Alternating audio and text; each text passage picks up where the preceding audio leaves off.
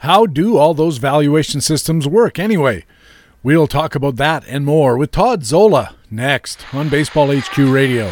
Learn to play the winner's way, because Baseball HQ Radio starts right now. And here's your host from BaseballHQ.com, columnist Patrick Davitt. And welcome to Baseball HQ Radio for Friday, June the 30th. It's show number 25 of the 2017 fantasy baseball season. I am Patrick Davitt, your host, and it's another great Friday show for you. We'll talk with Todd Zola from Masters Ball, ESPN, and RotoWire about valuation systems, differences of owner opinion, projecting saves, and more. We'll have player news from the National League with Harold Nichols, looking at the Cubs catching situation, the San Francisco closer situation, Cody Bellinger's future situation, and much more. And from the American League, it's Jock Thompson, looking at the Yankees' injury eruption, Tampa's trading eruption, Jorge Soler's hitting eruption, and more. We'll also have commentaries from the expert analysts at BaseballHQ.com, the best fantasy baseball website in the business. In the Minor League Minute, Baseball HQ Minor Leagues analyst Rob Gordon reports on Cleveland catching prospect Francisco Mejia. In our playing time commentary, Baseball HQ analyst Brian Bloomfield looks at possible rotation changes in St. Louis and Toronto. In our frequent flyers comment, analyst Alex Becky looks at Cubs catcher Victor Caratini and San Diego relief pitcher Phil Maton. And in our weekend pitcher matchup segment, Baseball HQ pitcher matchups analyst Greg Fishwick looks at Houston right hander Francis Martes, Texas left hander Cole Hamels, and other pitchers going this weekend. And in Master Notes, I'll be talking about 2017 ADPs versus 2017 realities. It's another Big Friday show. Thanks for joining us at Baseball HQ Radio. Hey, what do you say? Two national birthdays coming up in the next few days. Summer's in full swing, so we gotta talk some baseball.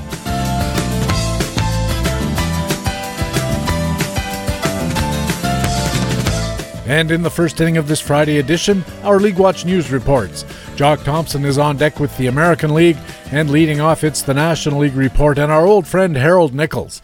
Nick, welcome back to Baseball HQ Radio. Thank you, Patrick. Always good to be here. Well, let's start with some tough news out of Washington. Shortstop Trey Turner, who's having a terrific year, is going to be lost for quite a while. He has a broken wrist. He was hit by a pitch against the Cubs. Uh, Phil Hertz is on the coverage for BaseballHQ.com in playing time today. Of course, Nick, we can't say anybody's going to replace Trey Turner, but somebody has to take the playing time. Who's it likely to be? It looks now like, like primarily to be Stephen Drew taking over the playing time at, at this point. Uh, Drew is uh, Drew is having a decent season. Uh, really, actually hitting hitting very well. Uh, a 333 batting average and 54 at bats, but only a 262 expected batting average. And certainly, you're right. Not going to replace Trey Turner. Uh, Drew is hitting the ball fairly hard. A uh, a, a league average power index of 98, 128 expected power index. certainly does not have Trey Turner's speed and that's going to be the issue that uh, that Washington is going to miss the most in that uh, in that spot in the lineup. What about this guy Wilmer Difo? Well, you know, Wilmer Difo will see some will see some playing time too, um, and uh, I, you know it's hard to. It's one of those guys that you hardly, you're a little hard to know what to expect at this point. He's hitting only 194, so right now below the Mendoza line and a BPV of minus three. Uh, so uh, this guy is not someone you want to uh, to count on. A, a 42 uh, power index, uh, speed is a bit above average. Uh, he's stolen uh, one base in 93 at bats, so has not been allowed to run a lot, uh, but does seem to have some latent speed. Our speed index says 129. So uh, there might be a, a stolen base or two there if they decide to put that 194 batting average into the lineup. Well, I just did a study for uh, baseballhq.com for my master notes segment. And uh, what I did was I just looked at all the players in baseball and ranked them from top to bottom by dollar value. And Trey Turner right now is a top 15 guy. He's a first round guy. And I remember before the season, Nick, uh, probably you do too as well. Uh, that there was a lot of debate about where to pick Trey Turner this year because most people were saying he can't repeat what he did last year. If you take him in the first round, you're going to be disappointed. And it certainly wasn't true, although it is now with this injury. Well, you know, the, the thing with Trey Turner is the stolen bases with speed at a, at a real premium. Uh, in uh, in in Major League Baseball and really at a premium in fantasy baseball, those stolen bases are going to be almost impossible to replace. But he was also hitting just generally pretty well uh, all the way around. I mean, uh, of course, you're not going to expect a ton of power from Trey Turner, but in the past, he's demonstrated a little bit of it. And so far this year, he had seven home runs, which is not nothing. That's true. I mean, uh, you know, if you're getting uh, 35 stolen bases and seven home runs, that's that's decent, plus a, a reasonable batting average. So you're right. It's uh, very difficult to replace Trey Turner in a fantasy lineup at the moment a lot of runs scored too. He's well on his way to a 100 run season, a 70, 65, 70 stolen bases. It's really tough. Another shortstop onto the DL with another injury caused by another hit by pitch. Nick Ahmed of Arizona went on the 10 day disabled list on Wednesday because of a broken right hand. Uh, Trevor Rosenthal of the Cardinals hit him uh, Nick Ahmed had three pins inserted into his hand. Ouch. He's going to be shut down from baseball activity for at least six weeks. The team has recalled shortstop Ketel Marte. They acquired him in the offseason from Seattle. He comes up from Class AAA Reno. Rob Carroll covered this for playing time today, so I assume Marte steps right in? Yeah, I think Marte will step right in. He's been hitting very well at AAA Reno, but of course, you know, you never know how that will how that will transfer to the majors. Uh, I think one for four in his first game last night. Uh, so certainly going to be uh, be uh, difficult to see how Marte is going to do. Uh, it's the kind of thing that I think as a fantasy owner, you've got a real question here. Do you go out and pick up Ketel Marte uh, or not? Um, our projections show a 274 batting average and 67 at bats. I'm not sure if we projected adjusted those projections upwards yet because it seems to me like he's likely to get more than 67 at bats given the amount of time that that Ahmed is, is going to be out. Arizona was also getting some pretty useful middle infield play from Brandon Drury and especially Chris Owings, who's a very uh, high value player this year. Is there any chance that uh, Marte has to sort of wiggle and worm his way into some playing time here? Yeah, there may be. I mean, Chris Owings uh, certainly has been been shifting between uh, the infield and the outfield, and may see more infield time uh, at this point. So that Marte is certainly not assured to um, uh, to get a lot of playing time if Owings in fact moves kind of permanently into that shortstop hole. And then you have Daniel Descalso, who's been floating around. I know that the uh, Diamond uh, the Diamondbacks recalled Ildemaro Vargas from AAA as well. Uh, he's a 10 year minor league veteran. He's kind of hitting 300 or so with seven bags in Reno, but I don't think he's going to pick up any playing time at all. It doesn't sound like. No, I wouldn't think so. I, you know, my guess is right now it'll be a mix and match with the manager to see what the best lineup is and where the best place. Owings, we know is going to be in there somewhere, but the question is, do you put him in the infield? Do you put him in the outfield? Uh, probably a better uh, defensively, a better with him in the outfield. Uh, in, uh, offensively, better with him and a and a higher hitting uh, offense in the outfield. So, uh, you know, one of those things that's going to be an interesting managerial call to see exactly how this plays out, and it may be a week or so before we know what the the real playing time implications are. I know some people were surprised to see the Cubs catcher Miguel Montero designated for assignment on Wednesday. They called up catcher Victor Caratini from Class AAA Iowa. Tom Kephart covered this for Baseball HQ in playing time today. So, what are the playing time ramifications for this Miguel Montero move, and how surprising was it to you? You know, it's, it's interesting. Montero has not been having that good a season, and so certainly the uh, the um, uh, poor uh, immature immaturity that he displayed in blasting uh, and blasting Jake Arrieta is, is uh, the kind of thing that got him cut very, very quickly. Um, playing time implications, Willson Contreras has been doing well and is going to get more playing time. Uh, I, I, mean, still, certainly the guy's got to have some time off, but at this point, Contreras is uh, 218 at bats, has nine home runs, hitting 252, 38 RBIs. So has been actually delivering reasonably well for the Cubs, and, and we'll see a bit of an increase in playing time as a result. Uh, the the uh, the guy they called up, uh, Victor Caratini will see playing time as well. We're we're figuring a 25% playing time increase uh, for Caratini. Uh, but again, this is not a guy we projected for a lot of at bats. So my guess is that what you'll see from Caratini is a, uh, a once or twice a week start at most. Uh, and I don't have many expectations for him. Uh, Jeremy Deloney covered Caratini in the daily call ups. I love that daily call ups, Nick. Uh, he's got a career 786 OPS in the minor leagues. He's a pretty good hitter for using the whole field, but questions about power is what Jeremy says. He hasn't really fully developed yet as a catcher either. Uh, defensively, it might be a bit of a question mark, especially his arm and footwork. So, uh, of course, everybody's trying to find an advantage. And if Caratini's back there and he can't throw guys out, Nah, it could be tough for him to get a lot of playing time. But uh, Jeremy says he could grow into a starting big league catcher. So if you're in one of those uh, keeper or dynasty type formats and you have room, not a bad speculative pick. Uh, moving on, the Cardinals sent uh, shortstop Aledmys Diaz down to the minors. Again, a little bit of a surprise. He's not playing well, but he was uh, quite a find over the last year or so. Phil Hertz again on this coverage. What happens in the Cardinals infield? Well, there are two. Uh, there are two guys who are likely to get the playing time. I think in the Cardinals. Um, uh, one of them is Alex Mejia, who was called up and uh, uh, looks like he could get a uh, uh, some some of that playing time. Our, our, call up, the rating in the call ups column was a 6D player, so this is a utility infielder. It's not someone who's likely to get a whole lot of playing time or do a whole lot for you.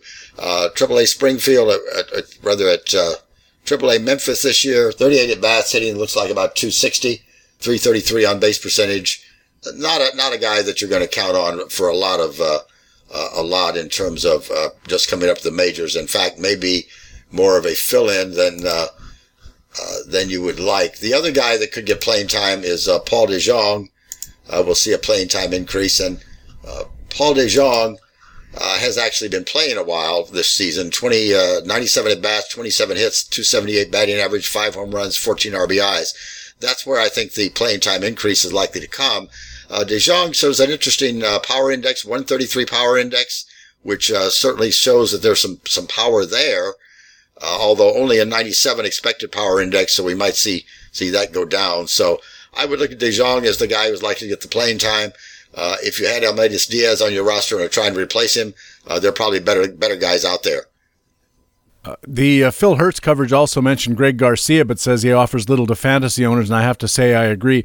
But uh, Nick, also we should remember that the Cards sent Randall Grichuk down to the minors and then brought him back a couple of weeks later. So we shouldn't assume that Aledmys Diaz is is gone and forgotten. I think that's true. I mean, it certainly could uh, certainly could be back. I mean, we cut his playing time way back, but you know, Diaz wasn't doing that poorly, hitting 260 with seven home runs, four stolen bases. So he could, in fact, be, be back, uh, perhaps, uh, a little bit sooner than, than, uh, we might expect. And at least part of the reason he was sent down was defensive struggles. He uh, was not fielding the position very well, so maybe they just sent him down to get his head on straight in that regard. Uh, over in San Francisco, closer Mark Melancon was having a pretty good year. He's on the DL with a right pronator strain. I got to say, Nick, to me, pronator sounds like something in the exhaust system of your car. Uh, it looks like you need a new pronator, Mr. Davitt. Uh, whatever it is, Melancon's having trouble with it, and he's going to be on the DL. Rob Carroll is on the Giants beat and playing time today. So who gets the save opportunities in San Francisco, few as they may be? Yeah, few as they may be is right. And you know, the guy, the guy that got the first save was Hunter Strickland, who of course has been a, a fine, uh, uh, a fine, uh, eighth inning guy in there uh, in San Francisco for a long time. But we're projecting the guy that they're saying is going to get the the, uh, the save chances is a familiar name, but not in the National League, and that's Sam Dyson, who uh, struggled so badly in Texas that the Rangers finally released him uh, and got picked up by San Francisco. So uh, Sam Dyson looks like the po- possibility for getting some save chances. Uh, you know, the poor, the whole Sam Dyson story is kind of is kind of strange in terms of what happened with him in in Texas, and he just never could get his head quite on straight. He's done done pretty well since he's come over to San Francisco. Only allowed two earned runs uh, since the 13th of June and in about three, six, seven appearances. So, and that was all, that came in one appearance. So Sam Dyson uh, was very good last year for the Rangers, might start again to be very good for San Francisco. It's a bit uh, more favorable a park to pitch in, at least. I know sometimes, you know, Nick, a guy gets onto a bad track uh, as an athlete, especially a pitcher in the big leagues, and the change of scenery alone can be a help for a guy like Sam Dyson, who every time he stepped on that mound in Texas, people were booing. Uh, he's obviously on thin ice with the manager. Maybe just shipping him out and getting getting off into a new situation where all of that baggage is left behind. Maybe that's going to be a bit of a help for Sam Dyson. Having said all that, I don't know that I'd be real super eager to uh, assume that Sam Dyson's going to get a ton of saves. Yeah, I think that's true. I mean, but the, the good thing about Sam Dyson, if you look at uh, if you look at his overall line for the year, uh, 17 strikeouts, 15 walks, three BPV. And then you look at the last month, 11 strikeouts, only three walks, a 164 BPV. So he has turned some things around that are not, not reflecting at all, of course, in his overall line. uh, because those those quick turnarounds don't. But I agree with you. Sam Dyson is probably not going to get a ton of saves just because there are not a ton of saves to be had in San Francisco. Uh, so I'm not sure I'd jump on Sam Dyson in terms of picking him up right away. On the other hand, if five saves could get you three points in the category, it might be worth grabbing him just for that. Uh, they also called up a rookie, Dan Slania. Jeremy Deloney covered him in daily call ups. And Nick, I can just tell you, uh, he's one win in 10 decisions at AAA, 644 ERA and a 166 whip. I don't know. Uh, they say he's got the stuff. Maybe they can turn him into a starter. I think he's just a roster filler for now. And at maybe at 6'5, 275, they can always trade him to the 49ers and start him at tackle or something. Uh, if you were, given his minor league record, if you were a manager, would you be anxious to put him in there in the ninth inning? I certainly would not. No. And uh, finally, Nick, Baseball HQ co general manager Brent Hershey writes the speculator column now and again. And this week he looked at the 2017 rookie class and speculated on the futures of of some of the rookie players that we've been watching this year. Let's start with what Brent says about Tyler Glasnow, the starting pitcher in Pittsburgh. We all get uh, really enamored of rookies and look at their at their production, and then uh, sometimes we need a reality check to see uh, is this guy going to uh, going to do this again next year, or for the second half of this year, or what is it we're really looking at?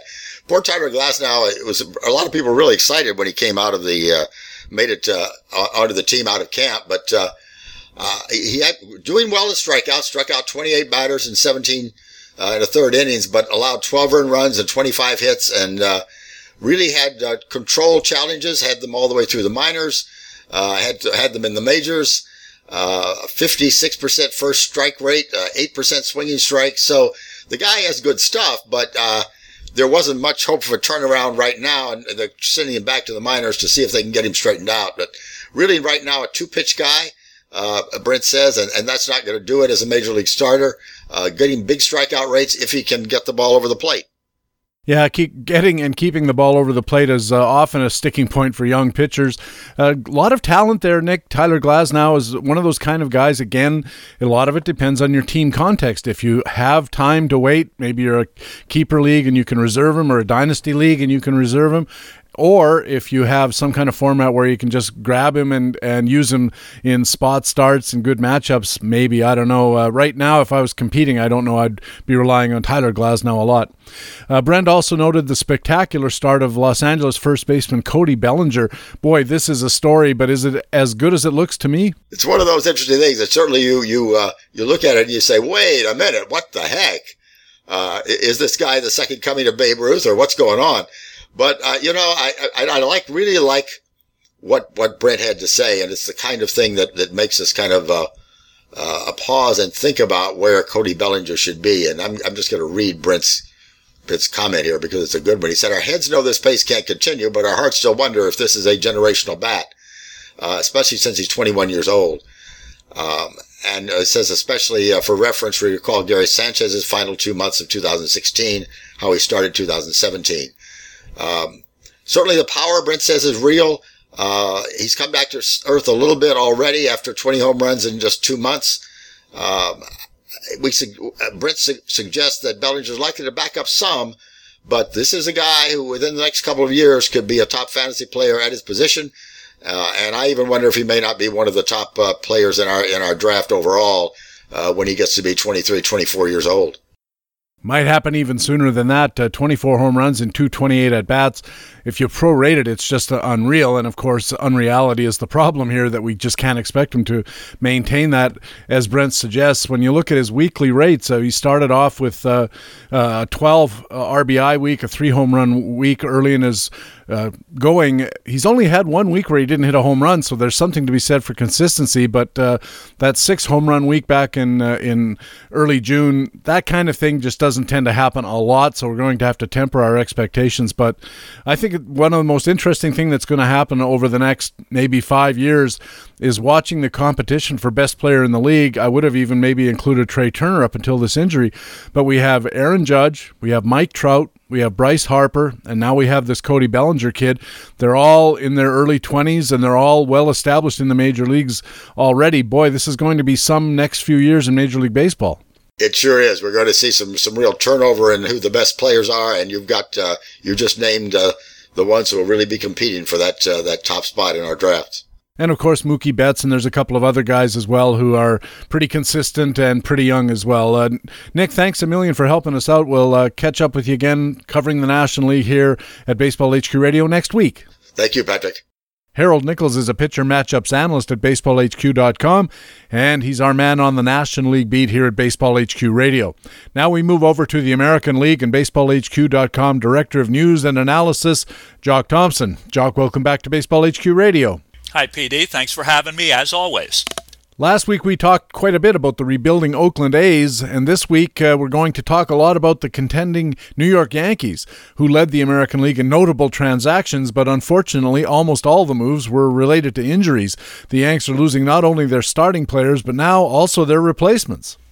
Yeah, it's the Yankees have just been a, a, disaster for the last week to 10 days. You know, the casual fan looking at their Thursday lineup wouldn't recognize those last four names. They had Dustin Fowler in right field. They had Rob Refsnyder. Uh, well, uh, he, Rob Refsnyder replaced him. We'll get into that. Uh, at first base, they had Austin Romine a catcher. They had uh, newcomer Tyler Wade at second.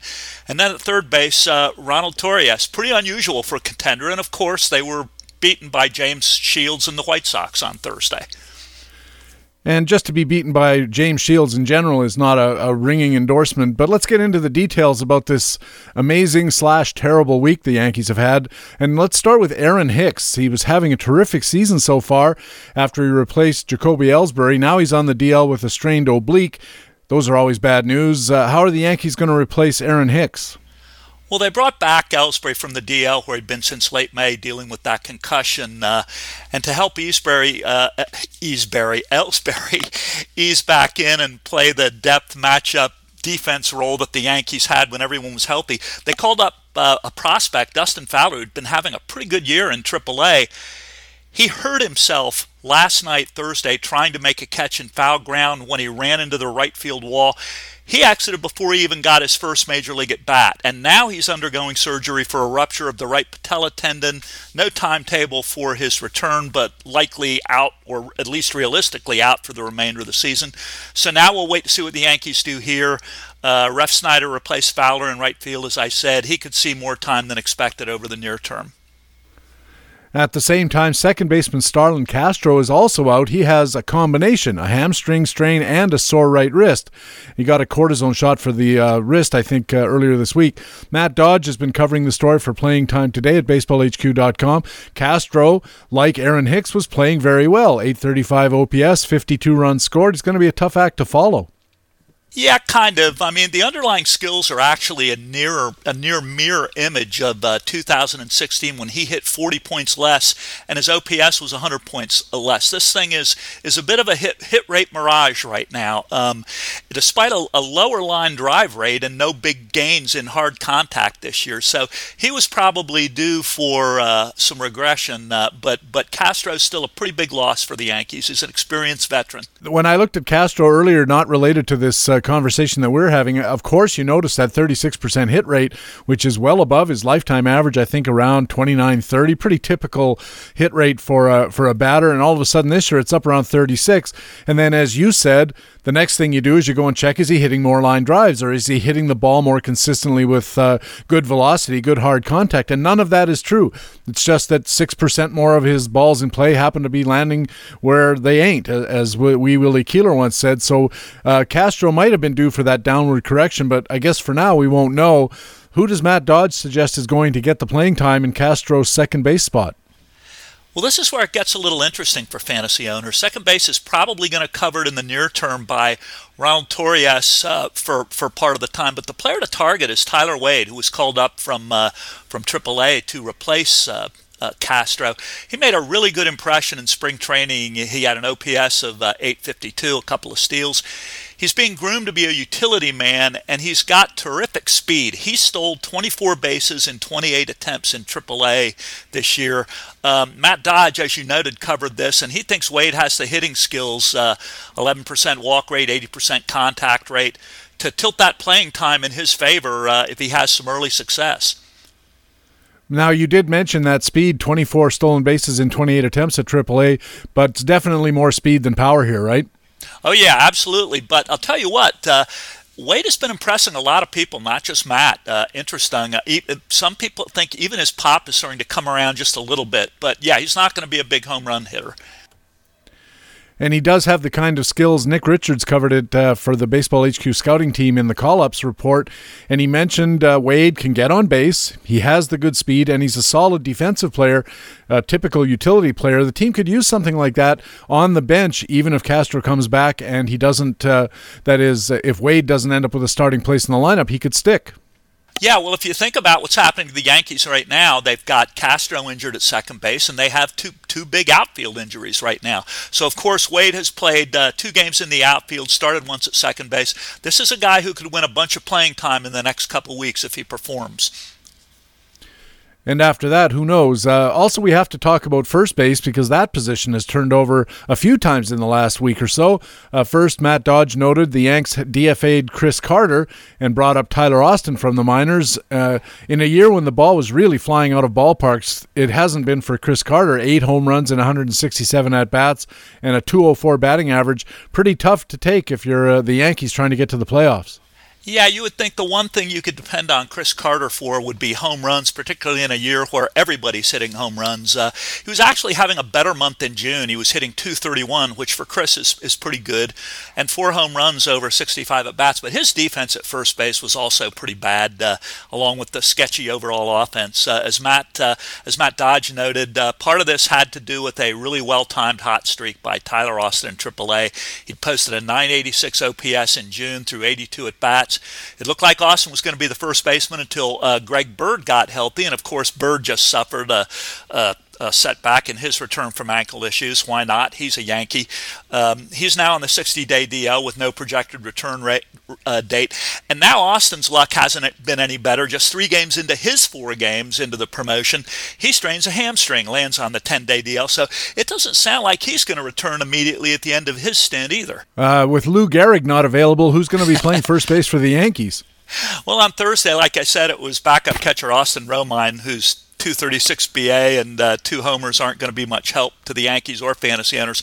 So essentially, the Yankees look like they're back to square one. They've recalled Chris Carter, who cleared waivers uh, and, and, is now returning to New York. Uh, uh it, uh, the Yankees are the kind of team they've got a deep organization. I think you're going to see some moves here, depending on what the injury outlook is in another week or two. Um, it's going to be interesting to watch.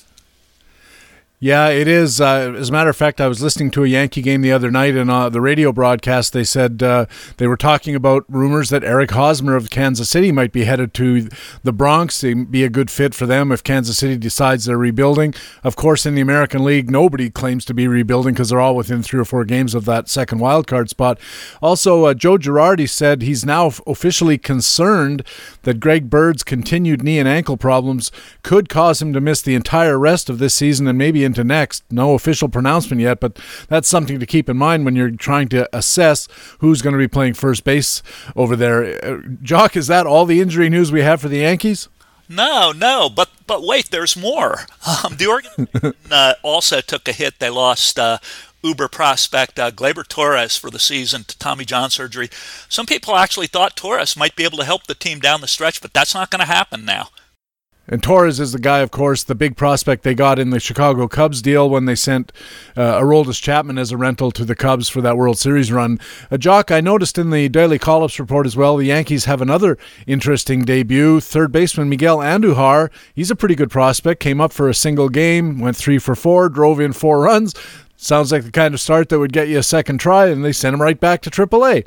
So leaving that aside, they've had a lot of injuries. Is there any chance we see him coming back? I'm not sure I understand the one and done prospect here with uh, Andujar. Obviously, they planned that before he went three for four and drove in four runs. That was quite a one and done for a rookie. Uh, he's obviously not this polished yet. Uh, Chase Headley's still the primary third baseman, and he actually had his best month in June, a 303 batting average, with just one home run. And that's how it's gone all season for Headley. He's got four homers for the year, and he's even lost some at bats to uh, utility Ronald Torreyes. Uh, uh, Headley is just miserable against lefties right now you would have to think that the Yankees would also like to get more production out of third base. So maybe this was a cross uh, a shot across uh, Headley's bow.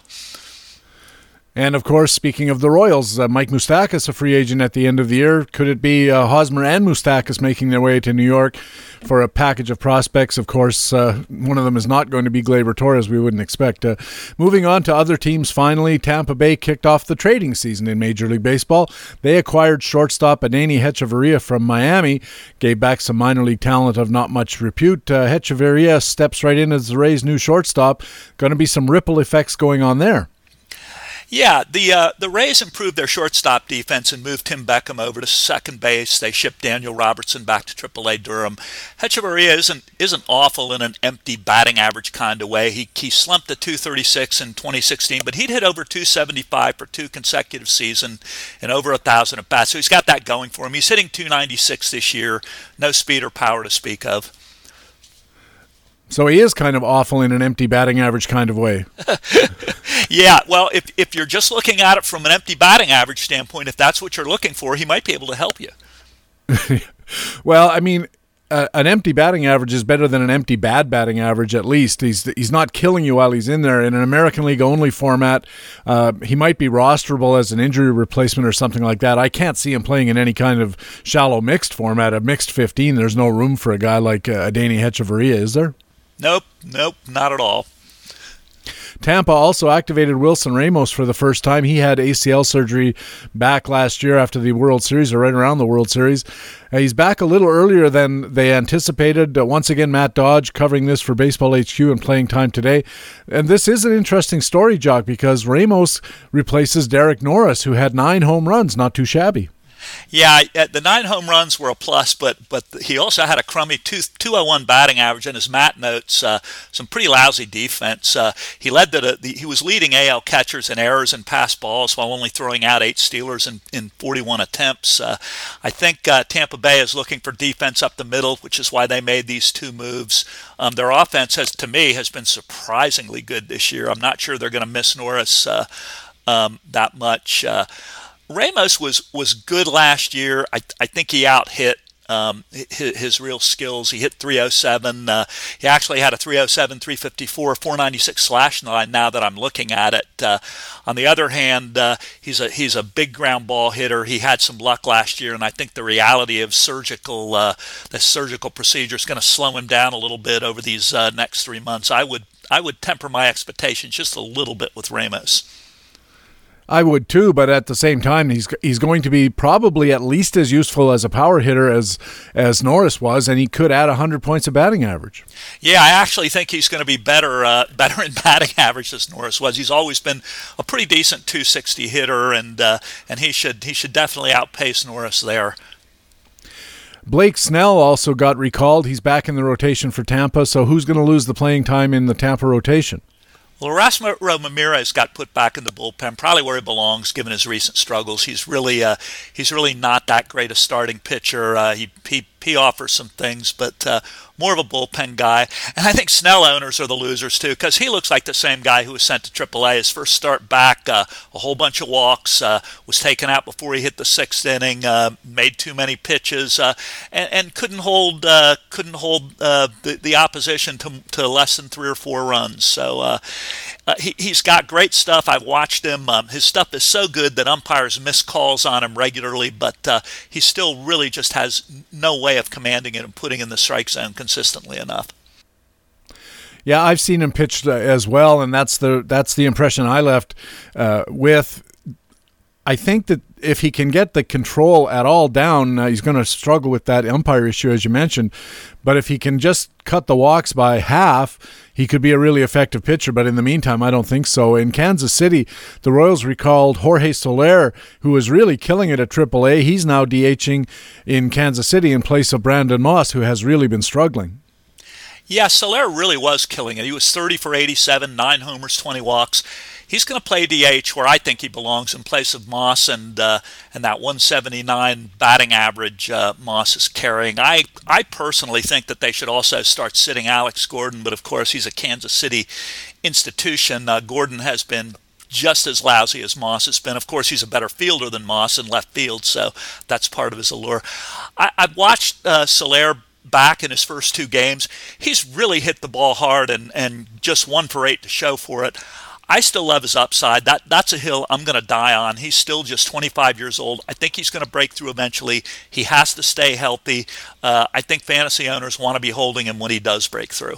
I was going to say about Alex Gordon, he's really having a terrible year. He's on my tout team and he's killing me, but he is a, a, plus defensive outfielder, and it's not like they have a lot of choices in that regard. I'm not worried about Alex Gordon's playing time. Between his defense and his status as a uh, demigod in Kansas City, I think he's going to be okay, but especially for a rebuilding team, they got no reason to make a move on him. Finally, Carlos Rodon, the left hander for the White Sox, has finally returned to the club from an upper biceps bursitis problem. He made his first start on Wednesday night night. Wasn't a great outing, Jock. Five innings, gave up three runs, not none of them earned because of an error. Just two hits, but listen to this: five innings, six walks. Walks were always a problem for Carlos Rodon, so what can we expect from him over the remainder of the season? Yeah, walks and pitch count. Uh, this was really a shame about what happened to Rodon this year because I thought he was uh, showing some growth signs, some small ones last year. And and if you look at this first start and what he did in the minors, he, he walked nine in 17 innings. I have a feeling he's going to struggle to reacclimate himself a little bit. It's a guy with a lot of talent. Uh, um, but he's again, he's always struggled with control. Um, just based on the one game, it looks like his velocity's back, and he has enough stuff to avoid uh, inflicting a lot of pain on fantasy owners. But when you think about the team he's on, it's going to be rebuilding and auditioning in the second half uh, this just isn't a place to look for a breakout over the next three plus months. Uh, he replaces David Holmberg in the rotation. No great shakes there. I, I still like Rodon longer term. I just have questions what he's going to do over this uh, next half year. In a lot of leagues, Carlos Rodon is going to be bandied around on the trade wire. People hoping that uh, that other owners in their leagues remember Carlos Rodon's reputation coming into the season and maybe trying to cut bait on the injury risk uh, now that he's back. If you were in such a league, how much would you be willing to give up to get Carlos Rodon, assuming it's not a keeper format? Yeah, boy, that's that's a good question. I mean, the, the problem with pitching is obvious. You know, it just it just struggles. Uh, you know, it, it almost it, it, almost depends on how desperate you are, you know, for pitching. Obviously, if he's if he's the big name out there, and you're in a and you're and you're a pitcher away, you got to go for it. But uh, other than that, I would I would temper my bid right now. Uh, I I don't know. You tell me. What do you think?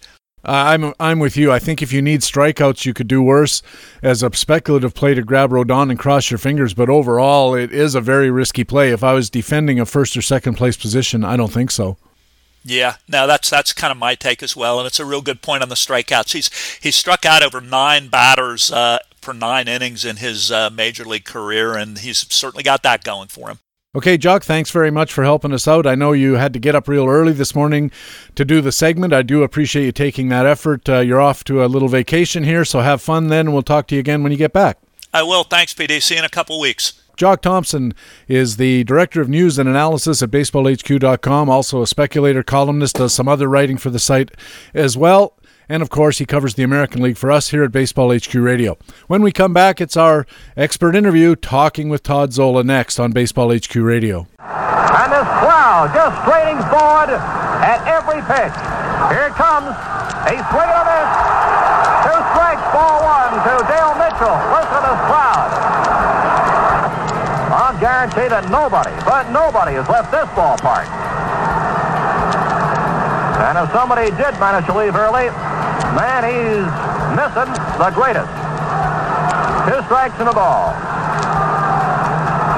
Mitchell waiting, stands deep, feet close together. Larsen is ready, gets the sign. Two strikes, ball one. Here comes the pitch. Strike three. A no-hitter, a perfect game for Don Larsen. Baseball HQ Radio.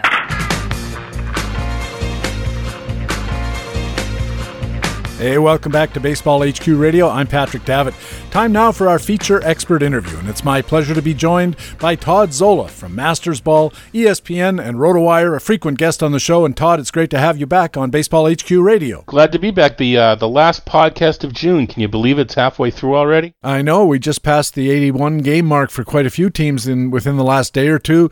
We'll certainly be past that by the time the weekend is over and into the second half. Although a lot of people still call the post All Star period the second half. It's more like the second I don't know, two fifths or something like that, or or uh, I don't know, four twentieths or whatever the whatever the math works out to be.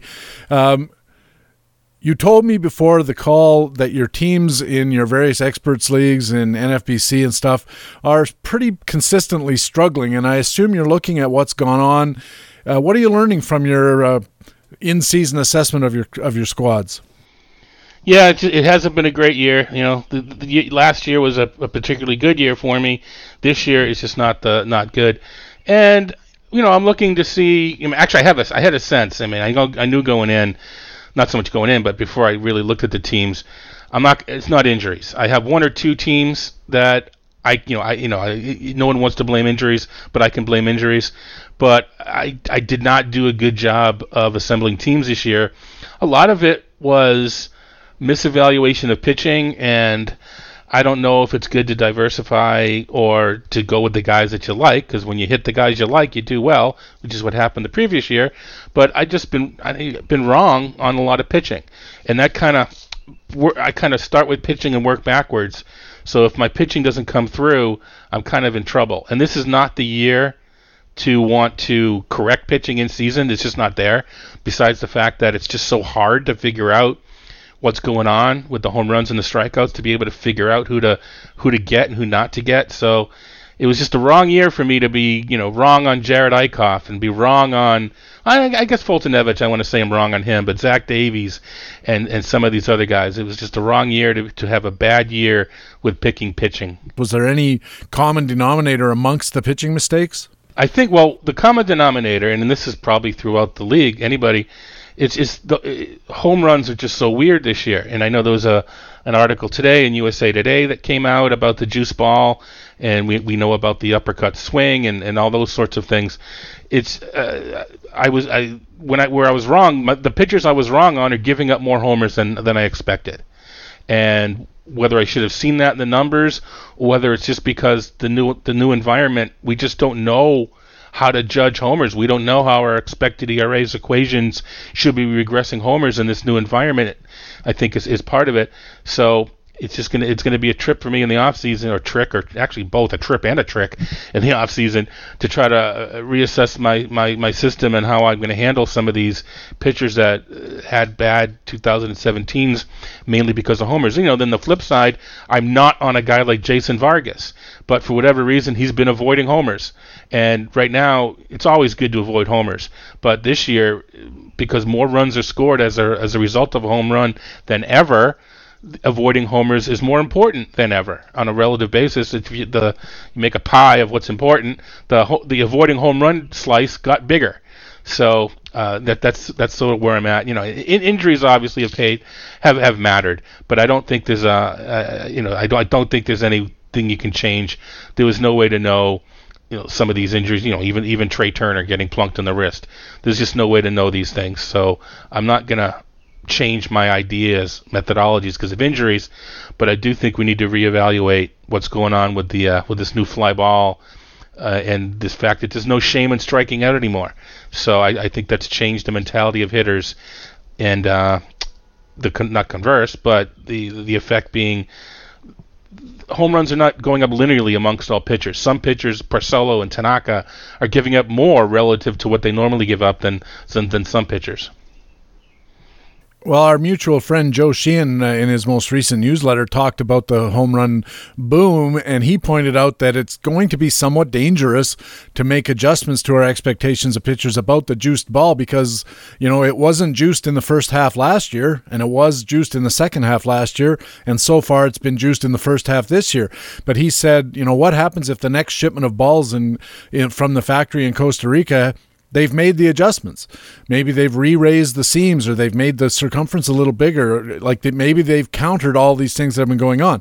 I suspect not because I think Major League Baseball likes home runs because casual fans like home runs. But boy, it's going to be really difficult to do that home run assessment on pitchers next year because we really can't expect 100% that the ball effect will continue and we don't even really know what it is. Right. And and and I believe I may I may be misspeaking here. I don't know. I don't think Major League sent a directive to, to lower the seams and this and that. And as a as a scientist, I know that uh, a product can can there's a, not so much a wide range, but there's a range of specs. So the balls could still fall within spec, and the you know the, the balls manufactured the last couple years or half year or or batches may fall within the spec, but they may be a little bit harder. The seams may be a little bit lower than the previous batches, but they're still all within spec. And here's the part that I that I mentioned. Not sure I'm misspeaking. Now you mentioned Costa Rica. I I thought that even though there may not have been a directive, I thought that they changed factories around the time that the balls started to get changed. You know, you, you move to a new factory. That happens all the time. So it may not have been something conscious, but it just may have been an artifact of of changing factories and equipment and workers or whatever that might be. So, I mean, I, again, I don't think Major League went out and said this, but I think you may be right. I don't think they're running to change it either. The thing with this, the the, the thing that caught my attention with the USA Today article that came out, I think it was Bob Nightingale, was the was the, the lower seams. That that seems to me to be, you know, we we, we talk about. Uh, you know the the elasticity and that sort of stuff, but lower seams seems to be probably a more important aspect of the whole of the whole thing than than anything else. If that's the case, you just you don't get the you don't get the spin, you don't get the grip. It's it's it's, a different ball. If the seams heights are different, it's like a throwing a, a completely different ball. So that, that, I caught that that caught my eye uh, more than anything uh, in the article that I just read was the uh, was the lower seams that pitchers are noticing the pitchers are noticing that. I've been hearing uh, some discussion of that on the ball games when I listen to them on the radio or watch them on TV. It's starting to come out that the pitchers are being asked, "Why are you giving up so many home runs?" And they are starting to blame the ball and they and a few of them that I've heard being talked about are saying I've I can feel that the seams are lower and the lowered seams ha- have two effects it seems to me and I talked about this last week when I was talking about the the uh, effect of the ball and the first effect is when the ball is traveling through to, uh, the batted ball is traveling through the air towards the seats lower seams mean less air resistance which means it'll mm-hmm. a given ball given a hit uh, with a given amount of angle and launch and velocity is going to travel farther with lower seams. The other aspect of it, which I don't hear talked about a lot, is that breaking pitches thrown are going to break less because the seams play a role in that too. And so a pitcher who's been used to getting a pretty sharp break on his slider it's going to be hanging up in the zone a little more often. His curveballs aren't going to have that nice 12 to 6 drop as much as they used to. They're going to stay up in the where the batter can get a good chunk of it in the strike zone. All of these kind of things combined and then the what they call the coefficient of restitution, the hardness of the ball. Basically, its its resilience when it's hit is up. The circumference of the ball is smaller, which makes it travel farther. And you're right; these uh, effects all coincide with the move uh, in the manufacturing facility from Haiti, I believe, to Costa Rica, and it does appear to be an artifact of that and I don't I don't think Major League Baseball ordered this change either. But I, like I said, and like you just agreed, I think they're not in any hurry to fix it. Yeah, I'll give you a third, and again, this is more you know uh, speculation, but another you know with the seams. It seems to me when you actually contact the ball, if the seams are higher, you're you're catching some of the seams. It's absorbing the blow, so to speak, on a higher seam. Whether how, how big how big a difference that makes, I don't know, but it's possible. I mean, it, you know, you kind of dumb luck where you actually hit the ball with respect to where the seams are spinning at the time. If you catch more of a high seam, it can kind of, you know, I would guess, you know, absorb the blow before you get to the actual meat of the ball.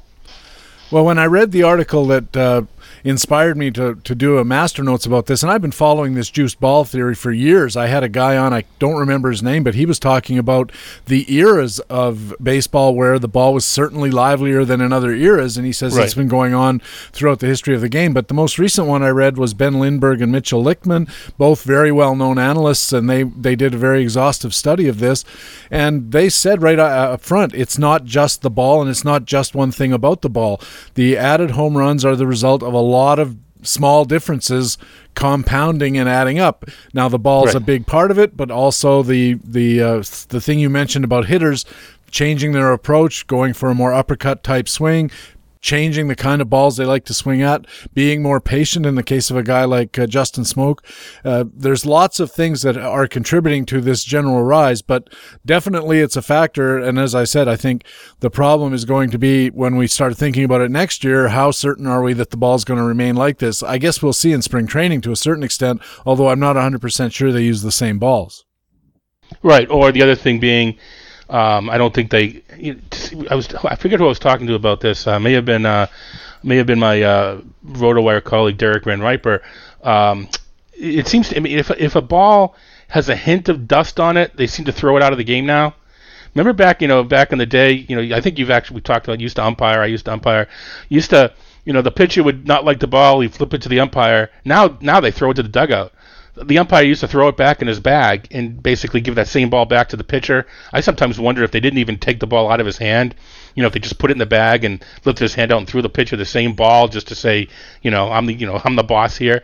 But now, I mean, if if a pitch if a pitch hits the dirt, uh, the catcher flips it away and the umpire throws a new ball. I mean, what I'm saying in spring training, I don't know that they do that. And we've all played softball, and you know, there's definite difference between a, a, a ball hitting the first inning off a fresh ball and a ball hitting the third or fourth after that thing's been pounded around a bit. So uh, I just uh, anyway, but the point being, uh, I, I, I, whether we know in spring or not, I don't know. But um, know, I, I think that the whole my my theory is that there's a couple different kinds of fly balls, and now this is the elasticity aside. Um, if you you hit a fly ball because you you hit underneath a ball on a higher pitch, and you hit a fly ball because you square up a lower pitch with an elevated swing, and your swings on the same plane as the ball, transferring the maximum energy because you know the ball's coming down, your swing's going up. Those are two different types of fly balls. And I think what's I mean, there's always been those two different types because there's always been elevated swings, but there's more of them. So I think the ratio between those two fly balls is changing. So I think that any equation or what, uh, thought process we had using fly ball in, in it, the, the the fly ball itself the is not they're, they're, it's changing the the characteristics and you know as long as it was consistent previously whatever equation we had they would kind of flesh that out but since it's no longer consistent, there's more of these harder hit fly balls. I think that we have to rethink our expected ERAs and all that sort of stuff, and our xFIPs and, and and anything that anything that regresses home run per fly ball. Well, I've been saying this that for uh, this whole year that I just don't understand why our home run per fly ball ratio includes pop ups and soft cans of corn. I think that the ratio, if you're trying to assess how much luck is involved in a pitcher's home run totals or a hitter's home run totals for that matter, should be based entirely on how many home runs is he getting per hard hit fly ball not and and leave out the other kinds of fly balls because they can't be home runs. And there should be a and in fact it turns out there is a relatively stable 30% rate on hard hit fly balls but the rate of just f- uh, fly balls in general, as far as home runs, is more like 10%. But some pitchers give up more hard hit fly balls than others, and their home run per fly ball rate looks weird. It looks like it's out of the norm and should regress, but the fact is, it isn't out of the norm. It's perfectly in the norm because if you only account for the hard hit fly balls, then that it makes a lot more sense. They're get, giving up more hard hit fly balls, therefore, they're giving up more home runs. Right, and I think that's that's you know, sort of where I was thinking about off season. That's the data point. That's what I want to use when I when I when I when I figure out my home run projection for pitchers. I want to know how many hard hit fly balls. And part of the problem, as you know, is it wasn't you know how do you quantify that? You know, is someone up in a booth trying to figure that out? Now, what we have the data, or at least we can, you know, we're still objectively, sub- subjectively putting the limits to it, but it's just being electronically measured. But then you get into that point, you know, so if it's uh, at, at, what launch angle and at what exit velocity is considered hard, so you're gonna get a pitcher that's like a you know a little bit out of that boundary and still giving up homers. I mean, there's so there's still going to be some human element to the determination, but it's still getting us closer to be able to figure it out. I mean, I'll be willing to bet that the reason why Rick Porcello and Masahiro Tanaka are giving up more home runs is because they're giving up more hard hit fly balls than they have in the past. And it might just because they work low in the zone and pitchers are now hitters are now uppercutting their low their the, the pitches before the hit the pitches before that were being topped and grounded out are now being elevated and sent out of the yard. So I think there's some pitchers that uh, just just due to their just due to their natural style are being affected more than others. Yeah, with regard to Porcello, I had him last year and I auctioned for him this year in Tout American League, and he has been very uh, much a less lesser pitcher. And they were talking about it on the broadcast when I was watching a start the other night, and they said he was he he was complaining or commenting, I guess uh, I shouldn't say he was complaining, it makes him sound bad, but he was commenting that his sinker isn't sinking uh, quite as much as it used to. And it used to also have a bit of run away from the uh, right handed hitters. And he used to get ground balls with it, and now they're hitting it. And that too could be a function of the change in the height of the seams because the sinking action and the side to side action, all those things are a function of of the airflow over the ball. And the Right. higher the seams are, the more that airflow can take effect. And if it's not, if the seams are lower, then there's less effect. And it's going to be guys like Tanaka, guys like Rick Porcello, as you say, who figure to uh, who figure to suffer the most. And uh, when we try to figure that out, or how we try to figure that out is going to be a real challenge. And I also agree with what you said about if even when we have the mile per hour off the bat data and the launch angle data, there's still going to be a certain categorization problem in that if we say okay 90 miles an hour can, is a hard hit ball then you say okay so 89.8 isn't you know you know 90.1 is and 89.9 isn't. So for two tenths of a mile an hour we're going to relegate one to being a medium hit fly ball and the other one gets to be hard. I think there's going to be more uh, a more mathematical and numerically valid way of doing that uh, Right. but we're going to have have to have access to the entire database which currently we don't or at least i don't No, I don't either. And you know, as much as we know, you know, I mean, I'm not going to I'm not going to say it's a it's a generational thing, but you know, neither of us in our you know college and or your case university days learned how to scrape the internet like some of these kids can do. Not that I couldn't or you couldn't learn how, and I'm sure you probably can do it better than I, but uh, it's just not in my arsenal is to uh, you know go into the dark webs and scrape data that you can't normally get. Well, I think in part it's because, well, uh, I know the data exists because if you go to baseballsavant.com, for instance, you can find the hard hit ball data for any particular pitcher on every particular batted ball for that pitcher, ditto for hitters. But what you can't do is get all the pitchers and all of their batted balls in one database so that you can start um, ranking them and start looking for patterns in the hard hitness and the home run results and so forth. It's all pretty interesting, and it's going to get more interesting as we move forward. You're listening to Baseball HQ Radio. Patrick Davitt with Todd Zola from MastersBall and RotoWire and ESPN. And uh, Todd, you write a weekly column at MastersBall called "You Look Fabulous" (F A A B), analyzing the FAAB activity in the Tout Wars and LABR Experts Leagues. And I thought you made an interesting comment at the end of your most recent tout analysis when you wrote. Six different owners bid on three starting pitchers, but only one of the owners bid on more than one of the pitchers. And it's just another reminder we all see things differently. I thought this was really interesting, not because of the pitchers involved, that doesn't matter, but the note that not all owners think alike, because I think that has some real important effects on how we should shape our tactics, not just in FAAB bidding, but in auction planning and, and in auction action. auction action. What do you think some of the effects are of the fact that not all owners think alike? Yeah, I can actually I can think of three, and I've written about these. And I think we've probably talked about them, but maybe, not necessarily in this exact uh, manner. I think the uh, one of them is uh, in trades where, and I've talked about this a ton. My favorite tactic is offering choices, and you know I could say I you know give me Smith, I'll give you Jones, and it might be a fair trade, but there may be another guy on my roster that you like more than the guy I'm offering, and I like less, and vice versa. You know, there may be another guy on your roster I like more, but I'm kind of I propose a trade that I think will get accepted. Whereas if I gave us, if he gave you a choice of, you know, I'll trade you one of these three guys for one of your three guys, you know, by making the by by setting the boundaries, I'm okay with whatever you choose. But there's a there's a chance you choose the guy that I like the most to give me and the choice a guy that I like the least to get back. I don't know what you're thinking. So that's one that's one repercussion. Um, another is and, and one of the this is more uh, maybe a little bit granular, but sometimes it's the style of pitchers these guys are bidding on in that uh, somebody may, especially this season, and we're at the point of the season you need to do this, where you may be, you know, throw an ERA and WHIP out the window and just going for wins and Ks, or the vice versa. You may be forgetting about wins and Ks and just trying to protect your ratios. So if you if you if you look at see you know who who these guys are bidding on, and if you can figure out their strategy, you may have a player in your team that feeds into their strategy.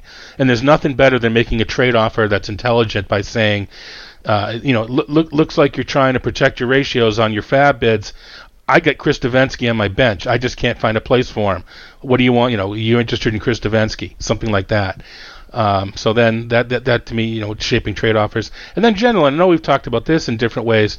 In that you, you mentioned the auctions, we all think of things differently. One we one you know I hate to use the word overpay because I you know overpay. You never want to overpay for a player, but I think you can. I think you can pay a good price for a lot more high priced players because in the end game, you know, we each have different you know, our last 15 players are different. We're our one or two dollar players are different. I'm going to get a five dollar guy for a buck. You're going to get, you know, your five dollar guys for a buck, just because in the end game we all think differently. We all evaluate players differently. So I, I don't want to say overpay. I don't want to say you can pay fifty dollars for a forty-five dollar guy, but you can buy two thirty-five dollar guys that are that are thirty-five dollars and spend a lot of money up front because you're going to get guys you like at the back end under under your price. In fact, one of the most uh, important and useful things you ever told me, we were at Tout a few years ago, and this discussion came up about how much do you save for the end game so that you're in charge of it. And I remember you said, and I'm not exactly quoting you here, I may not even be paraphrasing you accurately, but basically what you said at that time was it doesn't matter. You shouldn't be saving any extra money for that purpose because the guy you think that you want to get for a dollar or two most of the other guys in your league don't want him anyway. You're going to be safe as long as you have enough of those guys at the bottom of your list. You can feel pretty confident you're not going to have to save extra money to get that end game guy because who you think is a great end game guy, you're the only guy who thinks so. So you're going to get him for a dollar anyway. Right now, uh, to be clear, you're now in tout AL. This is when you were in mixed. Not not that it's not the same right. for the um, deeper AL and only leagues. I do, th- I, although I think it's, I think you do want to have the ability to say two or three in the only leagues versus the mixed leagues where you know you don't you know you don't have to worry about leaving money on the table because you're going to get the guy for a dollar. So at the time it was for the mixed leagues, right? But I, I think it, it holds true for AL, and, and you've now been in both leagues, so maybe you can speak better better to that. But I think in the in the end game of the only, you do want to have I don't know about the hammer, but uh, for at least one or two players, you'd like to be able to say two and get the guy you want over the guy you have to settle for. Yeah, that's right. I was in mixed at the time, and the discussion was about mixed. And in that particular context, it makes even more sense to to uh, assume that most of your one dollar guys are going to be one dollar at the end of the draft. Uh, in the in the AL only format that I'm now playing in, I think again that you're correct that you have to be a little more. Um, careful that you have some extra bidding money at the end of the draft. I typically like to be holding I don't know, five or six dollars for my last three or four guys, kind of thing, so I can go two or even three if need be to get a, a critical guy. Not so much because I think that uh, um, that the valuations are going to be the same from me to the next guy, but our needs in the auction at that time might be the same. In other words, right. you know, you and I are, are in this only league format, and we get down to the point where I was really hoping to get Marwin Gonzalez for a buck and uh, and I know you don't think much of Marwin Gonzalez. I still can't assume that you're not going to bid on him because the the pickings are so thin that when we get to that point, you might say, I don't like Marwin Gonzalez, but I got a bid on him because he's the only guy left eh, that that suits my needs.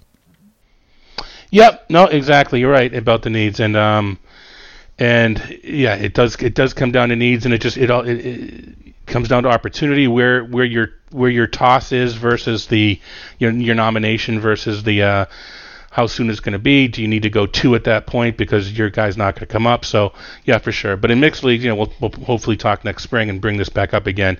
But you know, it, it, we all we just all think of players in a different light, and we it's just a shame to leave money on the table in a mixed league.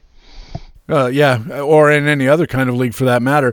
And uh, one other thing I would say that in the single league format, it's doubly important to have that extra dollar to spend on hitters versus pitchers because of the increasing number of pitchers that are available because of how major league teams are structuring their rosters. There's so few hitters by the time you get to the end of the draft, you really can't afford to uh, not be able to get at least that last guy that you want. Uh, you're listening to BaseballHQ Radio. Patrick Davitt with Todd Zola uh, from MastersBall and ESPN and RotoWire. And Todd, also at MastersBall, you had a column recently called Closing Time about the challenges of projecting saves. Give us the high points of that column. Yeah, now I guess the first one is we talked about this in the first pitch forum tour, the uh, BaseballHQ sponsored tour, is that there is a correlation between team wins and saves, and I know that you, you know closers on bad teams get saves, but I think parts economics and that the better teams can afford better closers and better relievers, but there is a direct correlation between uh, how good the team is, the number of wins they get, and the number of saves they generate. You know that's all well and good um, it's part intuitive, but I think some people want to be cute and say that you know any team can get saves, which they can. But um, so you know that's good, but still, why do some closers on lesser teams get so many saves? I wanted to try to figure that out as well. So I, I, I ran some correlations between uh, ERA that, they give up, the, the amount of runs scored uh, that the team has, and the run differential. And intuitively, I thought maybe run differential would be the one that had the highest correlation, but it's actually ERA. In that the, the, the there, was the, there was a more of a correlation between save opportunity. Actually, it's not save opportunities. This is percentage of team, percentage of wins that were saved. It's important to note that that I'm running the correlation between ERA and the percentage of the team's wins that were saved. The league average is 53. You know, some teams are 57, 58 percent.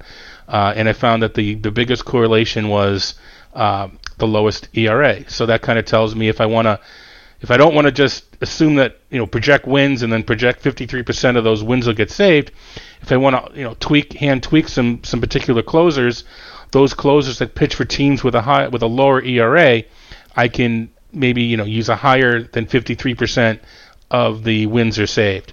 So um, what this had to, what this sort of has to do with now is you know, I, part of what I do is you know, in up up to date rest of season projections, and I look at some of these closers that are, you know, Greg Holland, just closing. It seems to be every single day.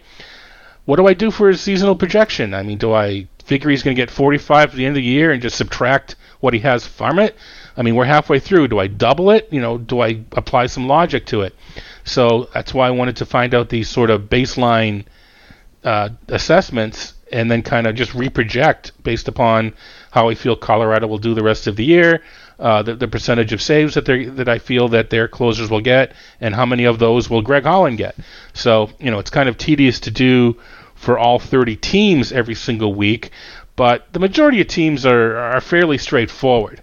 There, there's not a whole lot of teams that are they're pacing to what they're probably going to pace to at the end of the season. There aren't too many teams that are you know, winning a lot more games or losing a lot. I mean, of course, no one's going to double what they're doing now, but it's still close enough that it's not going to change a saves projection much. So that's kind of where that came from. Was um, how do I go about figuring out how AJ Ramos is going to do because he had like eight saves at the time I did the article, and that just didn't make sense to me. Yeah, I remember doing a I can't remember whether it was a master notes or a research piece on saves because there was that argument that was uh, pretty common, which was, do you want a saver, a closer on a good team because there's more wins to to save, but their margins of victory tend to be larger, or do you want more uh, to get your closers from lesser teams because there's fewer wins, but they tend to be closer. And I remember it came out very solidly on the side of you want to pitch, you want to get a closer from uh, the best team possible because the number of of wins that te- that get saved tends to be right around 50% and when it's not it tends to be kind of an outlier thing and it's not predictable in, the same way that we need it to be predictable to assess it so if i'm faced with a choice at any time and i can ch- take a guy who's on a team i think is going to do well versus a team I think is not going to do well, I'll take the team that's going to do well every time just because there's going to be more wins there for them to save. Right now, you, you know, someone's out there saying that's why I picked Kenley Jansen. Well, you probably also didn't expect the Dodgers to have like the fifth best offense in the league, and and that you know they're they're just their offense. I mean their their ERA is very good too, but their offense is a lot better than we thought it would be. And that, that having said that, I think that Jansen's a guy who will get you know more save chances relative to the to what he's gotten over the first half. But that's sort of the, the, the counter there is, you know, the Dodgers are going to be good. I picked up Kenley Jansen. So, but yeah, and, and you know, and it's it's a little bit more than okay, Holland saving games left and right. Of course, duh. I don't need these numbers to know he's gonna the pace is gonna slow and and that Ramos is is you know has such a few amount of saves and the pace will pick up. I don't need all these numbers to know. Well, you get a guy like Craig Kimbrel who's saving a ton of games, and I don't think his pace is going to slow. Um, so I so part of the reason being uh, on the on the, on the road. Uh, Holland had saved like 64% of the Rockies' road wins. And even though the Rockies had a very, very low team ERA on the road, that's still a high percentage. That's still an outlying number of games, close games that were played on the road. So that number is going to come down. And conversely, uh, it's not that Ramos, well, Ramos isn't the greatest closer, and Miami, they're not the greatest team, but it, with his situation, he was only 32% of the Dolph, of the Dolphin, geez, of the Marlin wins were saved. And that historically would be the second lowest mark ever. So obviously it can happen because it happened one other time, but chances are more more even if they continue on the same pace and win the same number of games, more than 32% of them will we'll have a save. And sure enough, listen, it's been one week, so this isn't like victory. But in the last week, Ramos has three saves and Holland doesn't have any. So so it just it, it just kind of goes to show that uh that that there's some method to the madness, although it was kind of a you know cherry pick these two guys that happen to fall within the plan, and they're getting closer to the pace that was predicted. Now the Rockies have had, a rough week. I still think they're a good team. I still believe in their pitching staff. So I you know I think they're just going through a little bit of a tailspin, and they'll go on another heater at some point and win a bunch of games in a row. So Holland will get you know get back to getting his saves again. Well, in preparation for this, I actually looked at uh, baseballreference.com and from 2011 to 2017 and just ranked teams by their total save totals. And uh, the high water mark tends to be 51 plus. Uh, and I just looked at those. There's 27 teams who accomplished that in the last uh, since 2011, and uh, of those, only four were sub 500 teams, and eight or nine were uh, were over 600 teams, and most of the rest uh, were well above 500. So I think just on just on that kind of coarse examination, it seems like if you want saves, you should look at teams that are going to win a lot of games, and then the challenge becomes who's going to get the saves within that team, as you said.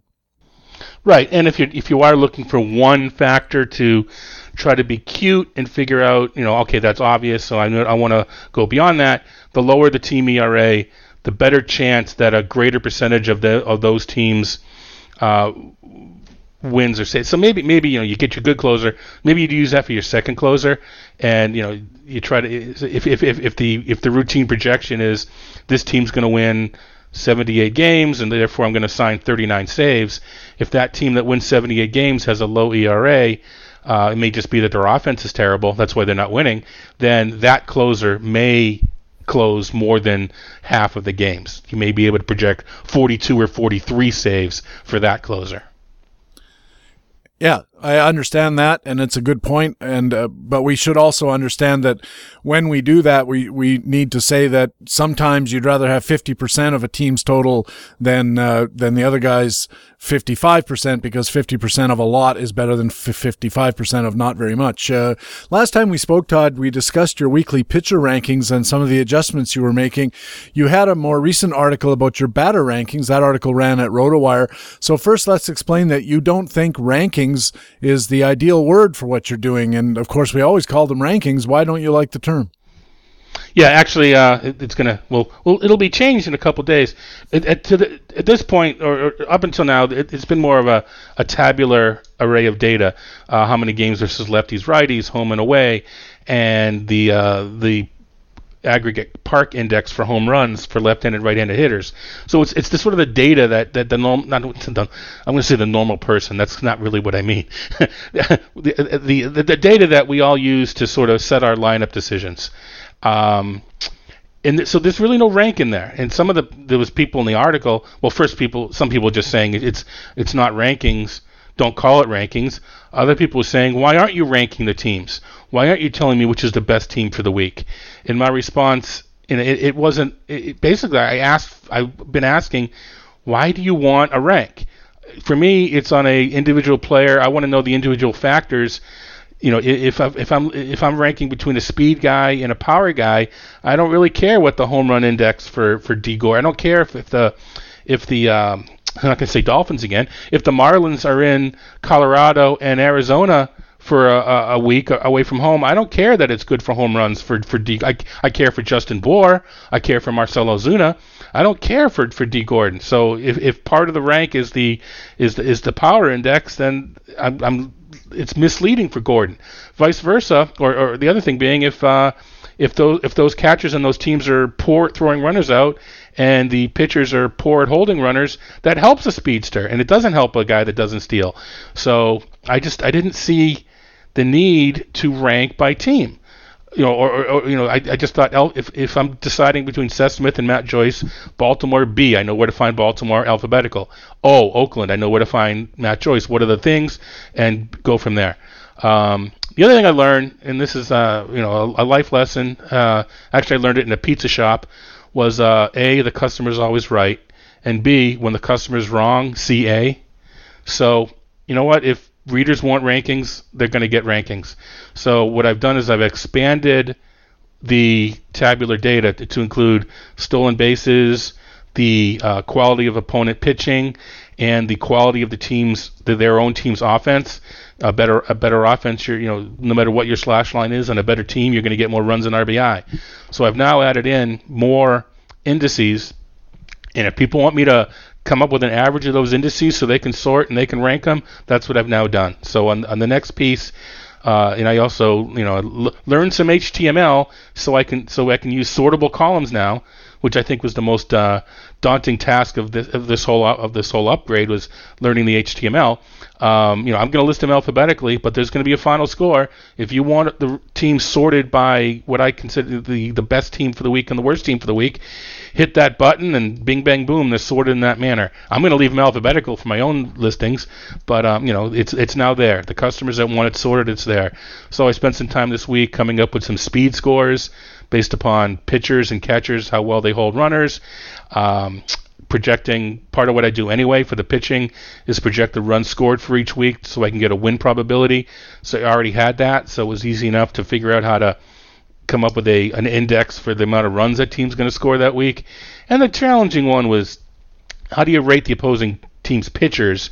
So because uh, you have ref, lefty righty and you have the bullpen, so it was a little more intricate. But I came up with a way uh, to to uh, quantify the opposing pitchers. So those have now been added along with an average for lefty, an average for righty, and an overall average for those that just don't care if they're hitters or lefties or righties. They just want to know how Zola think the team's going to do this week. Speaking of lefties and righties, you also confirmed in the column what you acknowledge already that most fantasy owners know. There is such a thing as a platoon advantage, uh, left-handed hitters versus right-handed pitchers and vice versa. But I found it interesting that you say daily fantasy players should not exploit hitters who show the reverse splits.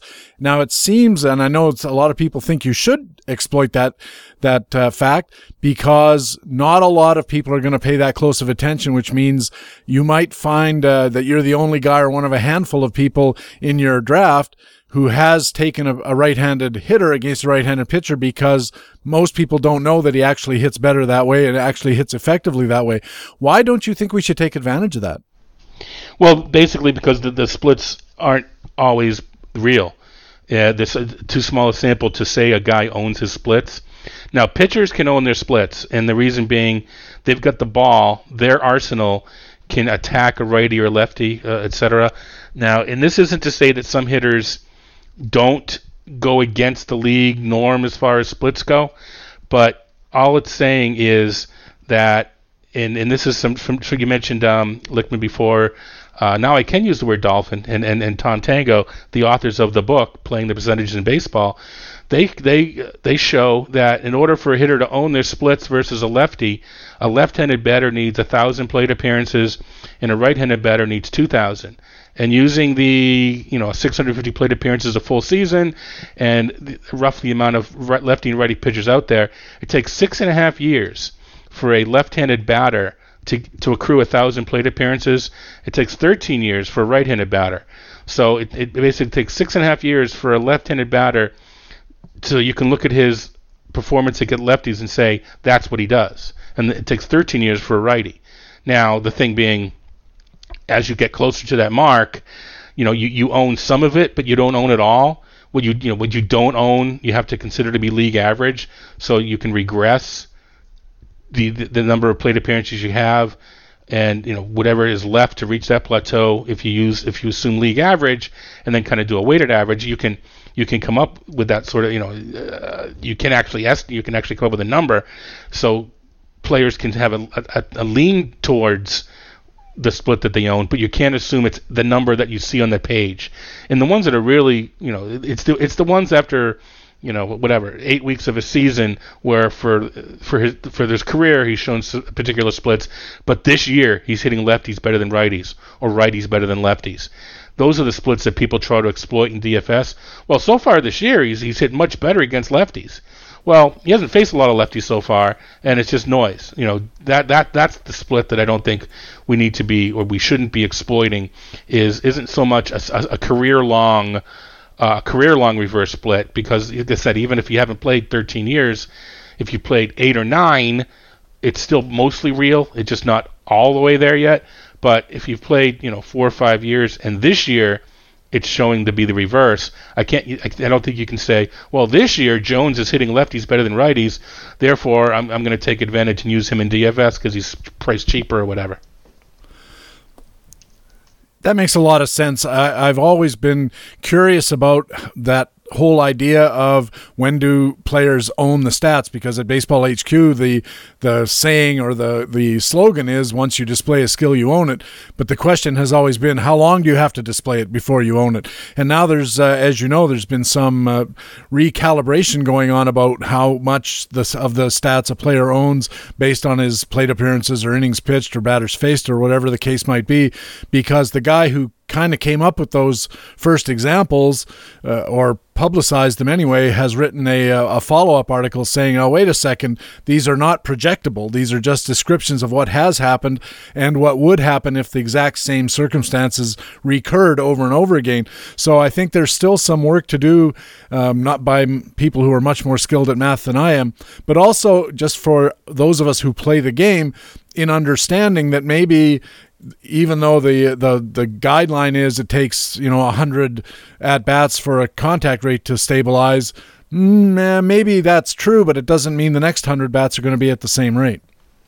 Right yeah we talked about this earlier because i've been i don't want to say I was the first one out there but i was definitely one of the first to run with that whole stabilization thing in my projections. And uh, you know have since uh, made actually i made some adjustments previous to that article just because i kind of had a sense that that that was that I was misusing them. I, I, still use it, but not to the extent that was that was given there. But sure. And then you know again the the I think the other thing to you know keep in mind is though is there are pitchers that you know have a certain their their changeup is more effective to the to the opposite handedness hitter or whatever. So it, it it doesn't hold true with pitching. Pitching you can exploit uh, these sort of splits against teams you know, and what I, I also think you can when you try to in DFS, if you're using a, hitter against a pitcher that re, has reserve reserve splits, I think that needs to be taken into consideration too. That if a righty hits a lefty particularly well, but that lefty is good at getting righties out, he may not have the same advantage as he usually does. You're listening to BaseballHQ Radio. Patrick Davitt with Todd Zola from MastersBall and ESPN and RotoWire. And Todd, last subject for this week: uh, valuations. I had a podcast listener write me at uh, bhqradio at gmail, and he asked me about valuation methods and how we know what things are worth and so on. And I said I would ask you because you're the guy I, that knows more about it than anybody else I know. So, bef- just as a first step, could you briefly describe the mechanisms of the three most common methods, starting with standings gain points? Standings gain points. Uh, you know, Art McKee, who, who's well known by HQ listeners because uh, you folks are uh, sort of the uh, sell his book. Basically, what you do is you figure out how many uh, home runs, RBIs, etc., are needed to gain a point in the standings, and then you take a look at the number of, of each stat that that player is going to produce. And as you know, sort of a, an as a crude example, if every five home runs get you a point, and a hitter is supposed to hit 25 home runs, he's assigned five SGPs. So the unit that the, the, the currency in that method is SGP. So he's assigned five SGPs, and this is done across all the different categories. So you get you know one SGP for RBIs, you know 1.3 for steals or whatever it might be. You sum them up, and you sum them up for all the players, and then you sort of you you, you, you take the whatever size league it is, and the last player in that league, and this is true for all different systems, the last player in the league is is assigned a, a dollar a, a value of one, of a dollar, and everything that gets scaled up based upon how much money is available in that league, the number of teams, time the budget. You come up with your hitter to pitching split. So you allocate the percentage of dollars equal to the percentage of SGPs totaled for each player. Now it's a little more intricate than that. You need there's some there's some uh, replacement level considerations that need to be done, and, and, that that sort of thing. But that's sort of the the the, the main idea is that the the dollars available are allocated uh, according to the percentage of SGPs each player has versus the total SGPs in the in the draft worthy pool. So uh, you know that that's um, a brief rundown of SGP anyway. And I believe the message me, the method that you use is called percentage value. And uh, how does that work? Yeah, now that's here. It's it's it's a little bit different. I don't care about the standings. I just care about the total number of home runs, the total number of RBIs, and I, am using counting stats. There's there's methods to use to convert ratios to counting stats. So you know we'll, we'll, sort of you know hand wave that for now. Maybe we talk about that down the line in the spring when it's more you know more auction value sort of talk. But th- there's a method out there to convert ratios to counting stats. And what we care about here is isn't so, isn't the total SGPs versus the um, the total uh, the player SGP versus the total SGP. It's the um, home runs that a player hits versus the, the, the home runs hit by the total pool of the draft worthy pool. And again, there's replacement level uh, adjustments that need to be made, and and then each category is is assigned the the same number of dollars. Well, it doesn't have to be assigned the same number of dollars. You can tweak it. But for the purpose of this discussion, each category is assigned the same number of dollars again based on the number of teams, the maximum, and the hitting the pitching split, and the dollars within each category are distributed according to the percentage of stats that each player contributes in that particular category. And then the, the different category numbers are summed up, and adjustment again needs to be made so that the final player drafted is, is a dollar and that's that's the um, and that's the percentage value. I think actually, as HQ named it the percentage value method. When I first wrote about it, my readers deemed it the replacement method. It really doesn't have a name, but we I use PVM just because that's what HQ calls it. It's a good name for it, I think, because it, it really does capture what you're trying to do. You get a percentage of the value of the st- of the right. stat that's that's created, so that actually does work. And uh, the third one I think is called the Z-score method, which would be a great name for you to use. Actually, uh, I think it has something to do with each player's variation from the mean of the stat category. Do you know how that works? Yeah, it's it's it's it's somewhat related to this to the SGP, in in, in that the um, you come up with the mean, and what you do is you measure the number of standard deviations the player is from that mean. So whereas SGP is the sum of the player's SGPs versus the total pool, uh, the, the, the Z score is the sum of the standard deviations of each player as uh, as a proportion of the total number of standard deviations accrued by the entire pool. And again, you need to do the same replacement level and, and, and pool adjustments, etc. So that, that that's the measurement there. I you know the you can come up with a at least a theoretical means why SGP and why PVM work. To me, standard deviation, the z-score, it's elegant math, but I've yet I don't know why or how that means. You know, how does that relate to a player's performance? I don't know for sure that because he's two standard deviations above the mean that he helps a team that much, a fantasy team, in proportion to that two standard deviations. It's really elegant math, but I don't know if there's a theoretical basis other than the math is nice. All of these methods, Todd, depend on what you called the uh, draft-worthy pool. That is, uh, regardless of whether you're totaling SGPs or or the value of home runs or RBIs for PVM or the Z-score method, the underlying assumption is we're only going to take the top uh, 168 players or whatever in a 12 team pool. But it seems to me that to know who those 168 players are, you have to assign them a value. And so to assign them a value, they have to be in the draft worthy pool to figure out how many how much their stats are worth. Seems like there's some circular logic and I've never been able to get my head around it. I don't know if it's circular, but what it, that that's sort of what I was hinting at at the end is you have to force the last player to be a dollar. I mean, if you're if you're ranking, if you if you you know you're counting up the SGPs whatever and, then assign them, it, it, may be that well what did what would you do? And, and this is in, in Art McKee's book. It's marginal pricing in that everybody gets a buck, and then the the, the lowest amount of SGPs is gets zero gets assigned zero dollars. So it's like one plus zero, so he gets zero. So it's it, you kind of you're forcing it. It's not so much circular, but you're forcing the number to, to match the boundaries, uh, constraint the constraints by the by the by the by the money by the budget. So I don't know. I don't really know what's circular now. Where it is circular is in the PVM because that's there is replacement method, there is replacement level there, and it's sort of a it's a mythical. It doesn't really exist. It's not. You can't say this is the replacement level player because you, you got to add up across the five categories: homer, steals, and then pitchers. You know the the wins, Ks, ERA, etc. So it's kind of a mythical player. So and and depending upon uh, what you choose, different players can jump in the pool at the end based upon the replacement level player.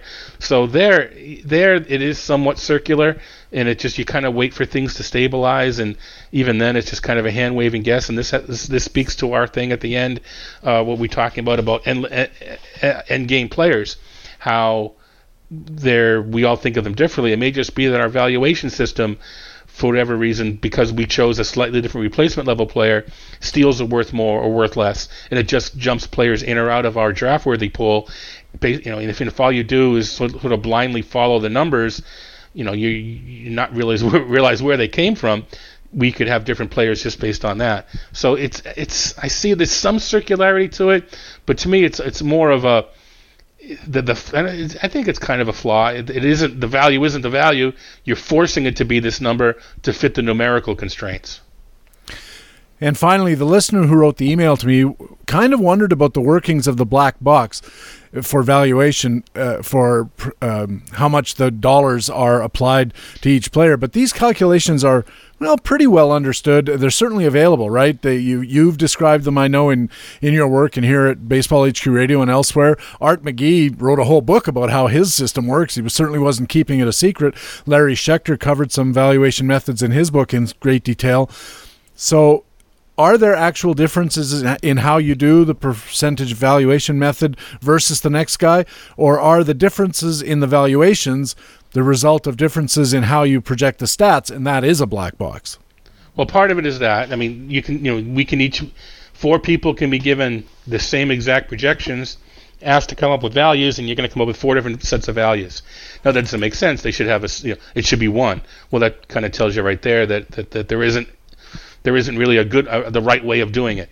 But you know, speaking towards you know my my method, I kind of alluded to it before in that you need to use a replacement level.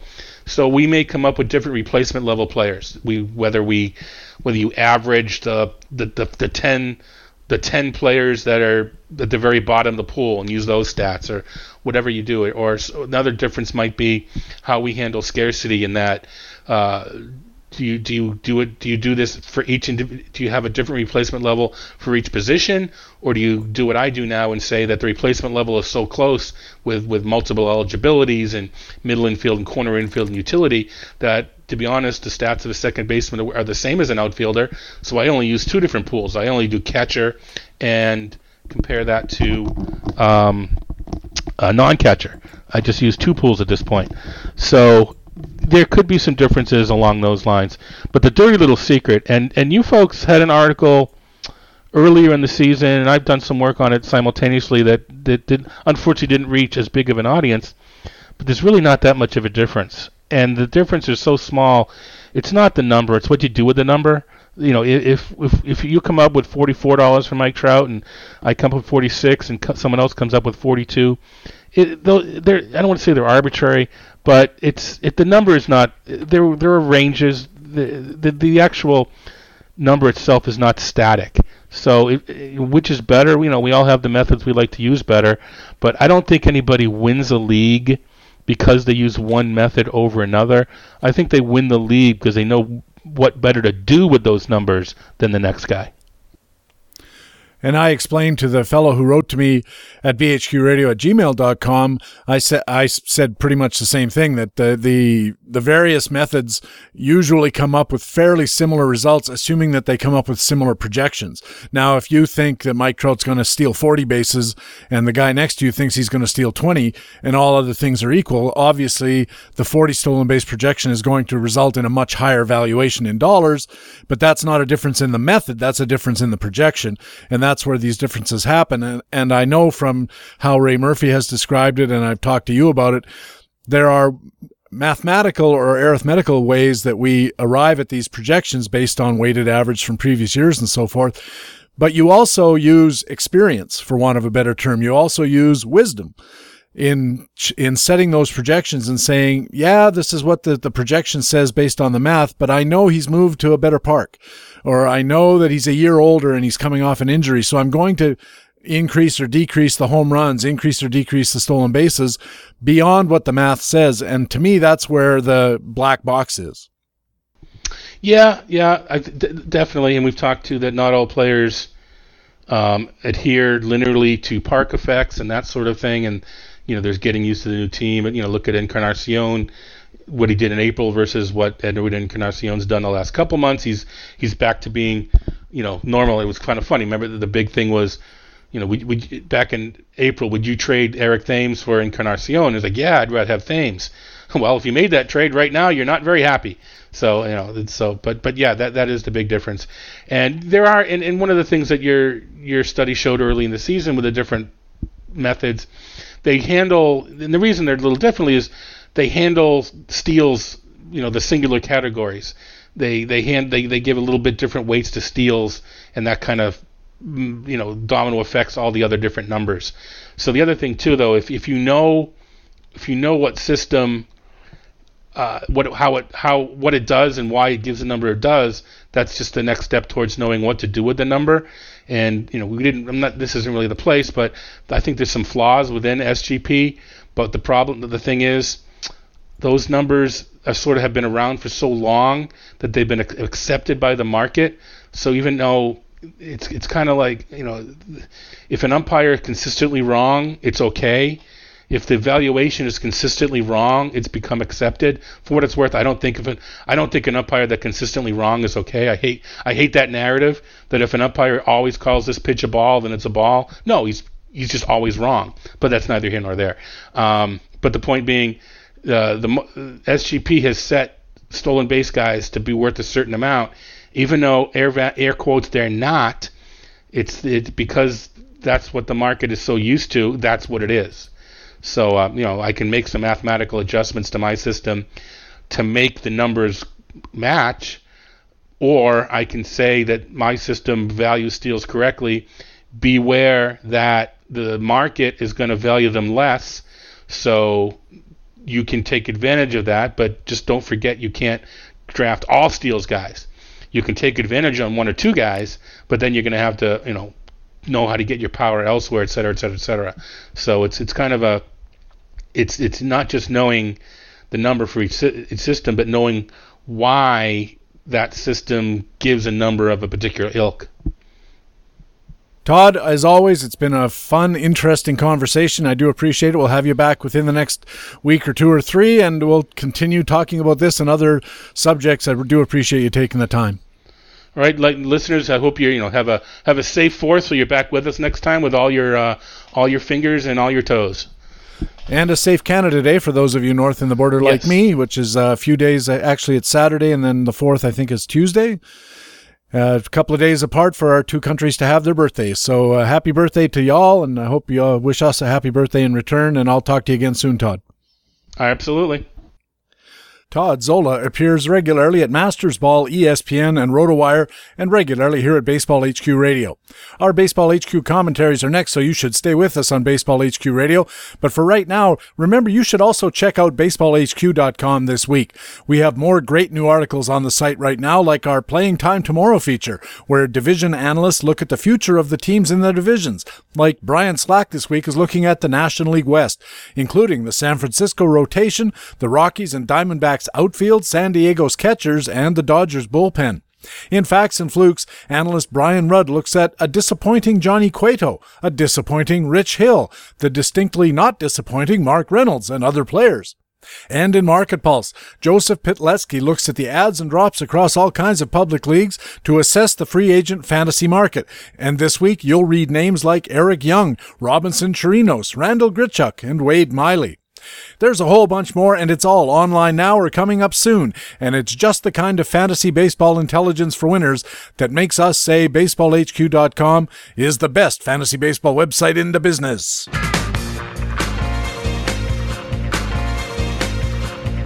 And welcome back to Baseball HQ Radio. I'm Patrick Davitt. Time now for our regular HQ Radio commentaries. Coming up, we have playing time, frequent flyers, weekend pitcher matchups, and master notes.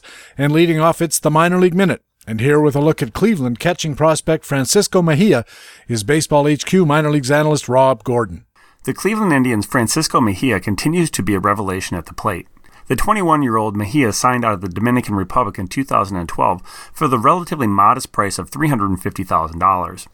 When he originally signed, scouts really liked his switch hitting bat, but projected him to hit for below average power. He did have a plus arm behind the plate, but had limited experience and needed a lot of work. Since then, Mejia has improved in all aspects of the game.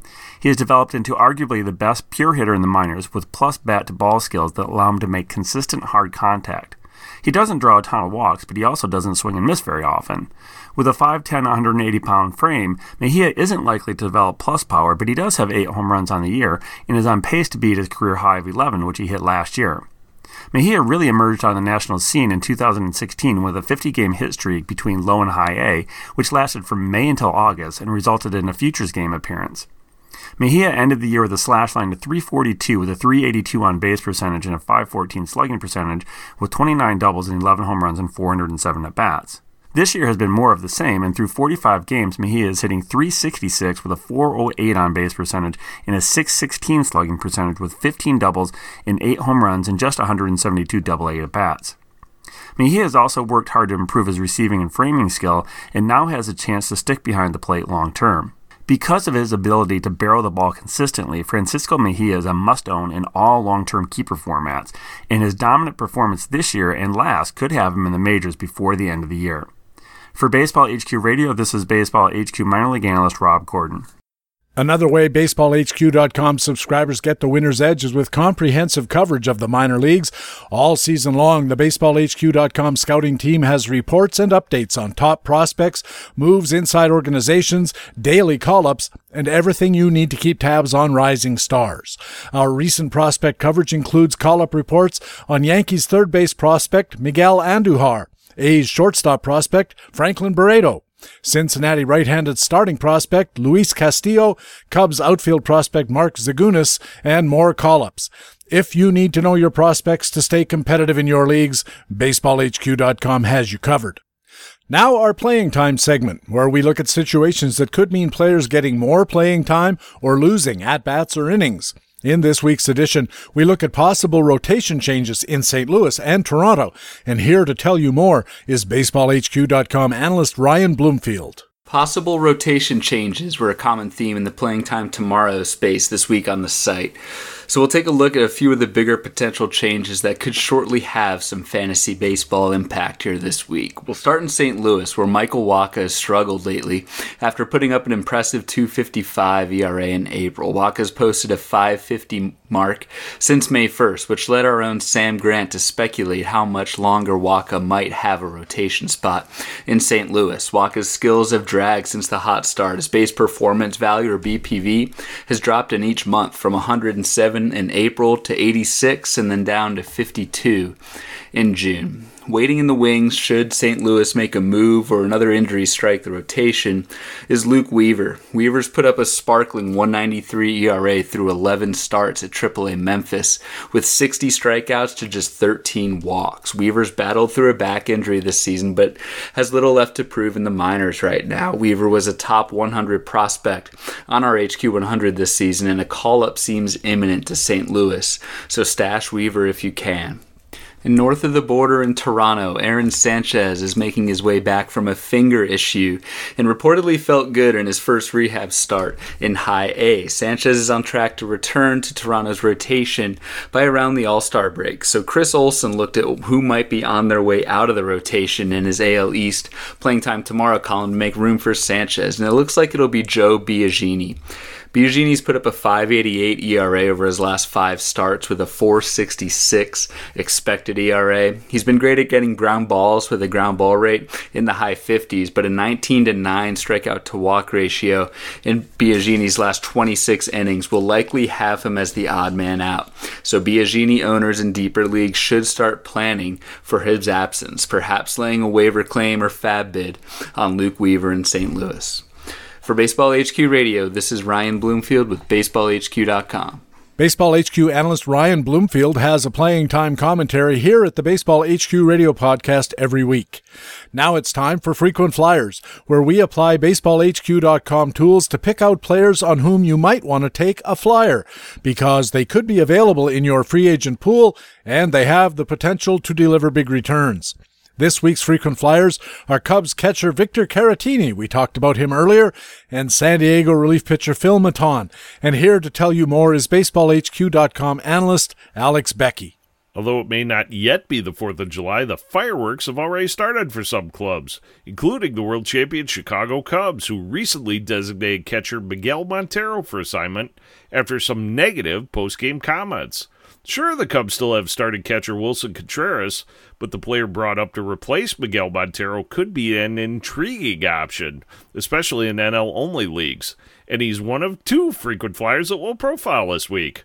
Acquired in the 2014 trade deadline deal, it sent Emilio Bonifacio and James Russell to Atlanta. Former second round draft pick Victor Caratini has already set a career high in home runs this season while batting 343 in 245 at bats for the AAA Iowa Cubs. Plus, as our own Jeremy Deloney pointed out in the June 29th edition of Call Ups on BaseballHQ.com, Victor Caratini is a tough out who mainly uses the middle of the field, but that could eventually sap his raw power potential. Keep in mind, though, we really don't know how many games he'll start behind Willson Contreras. And let's face it, he could be set down at any time. That's why Victor Caratini, just like all of our frequent flyers, should be considered to be long shots, who may be worth a flyer if they're still available in your league. Then again, with the trade deadline only about a month away, maybe the Cubs will want to showcase Victor Caratini in July. In other words, maybe this 23 year old switch hitting catcher is worth a flyer, just like 24 year old San Diego righty Phil Maton, who was not allowed a single earned run in his first nine games with the Padres while striking out 11. Sure, it's a small sample size, but so is Phil Maton's entire 84 game minor league career. Drafted in the 20th round in 2015 out of Louisiana Tech, Phil Maton advanced quickly through the Padres system all the way to AAA in 2016, his first full professional season. After making his major league debut on June 11th, Phil Maton is being used more and more in higher leverage situations by the Padres, where he's already earned his first career win and his first career save at the major league level. Jeremy Deloney, in the June 12th edition of Call Ups on BaseballHQ.com, described Phil Maton as owning outstanding natural stuff with a late innings mentality. According to Jeremy, Phil Maton's power arsenal is highlighted by his heavy 92 to 96 mile per hour fastball, mixed in with a curveball, a cutter, and a slider. Could this power arsenal allow Phil Maton to finish the year as San Diego's closer? Maybe that's reaching a little bit. But as we pointed out earlier, the fast approaching trade deadline may offer some unique opportunities, just like the ones your team might find when you consider adding both Victor Caratini and Phil Maton, our freaking flyers for this week. For Baseball HQ Radio, I'm Alex Beckey, BaseballHQ.com. Baseball HQ analyst Alex Beckey has our frequent flyers comment here on Baseball HQ Radio every week. Now, our weekend pitcher matchups report. Matchups are rated on a scale that's centered on zero. Ratings of plus one or better are strong bets to start. Ratings of minus one or worse are strong bets to sit. Between the ones are in the wild card range. They're toss ups, and you're going to have to consider them based on your own risk appetite.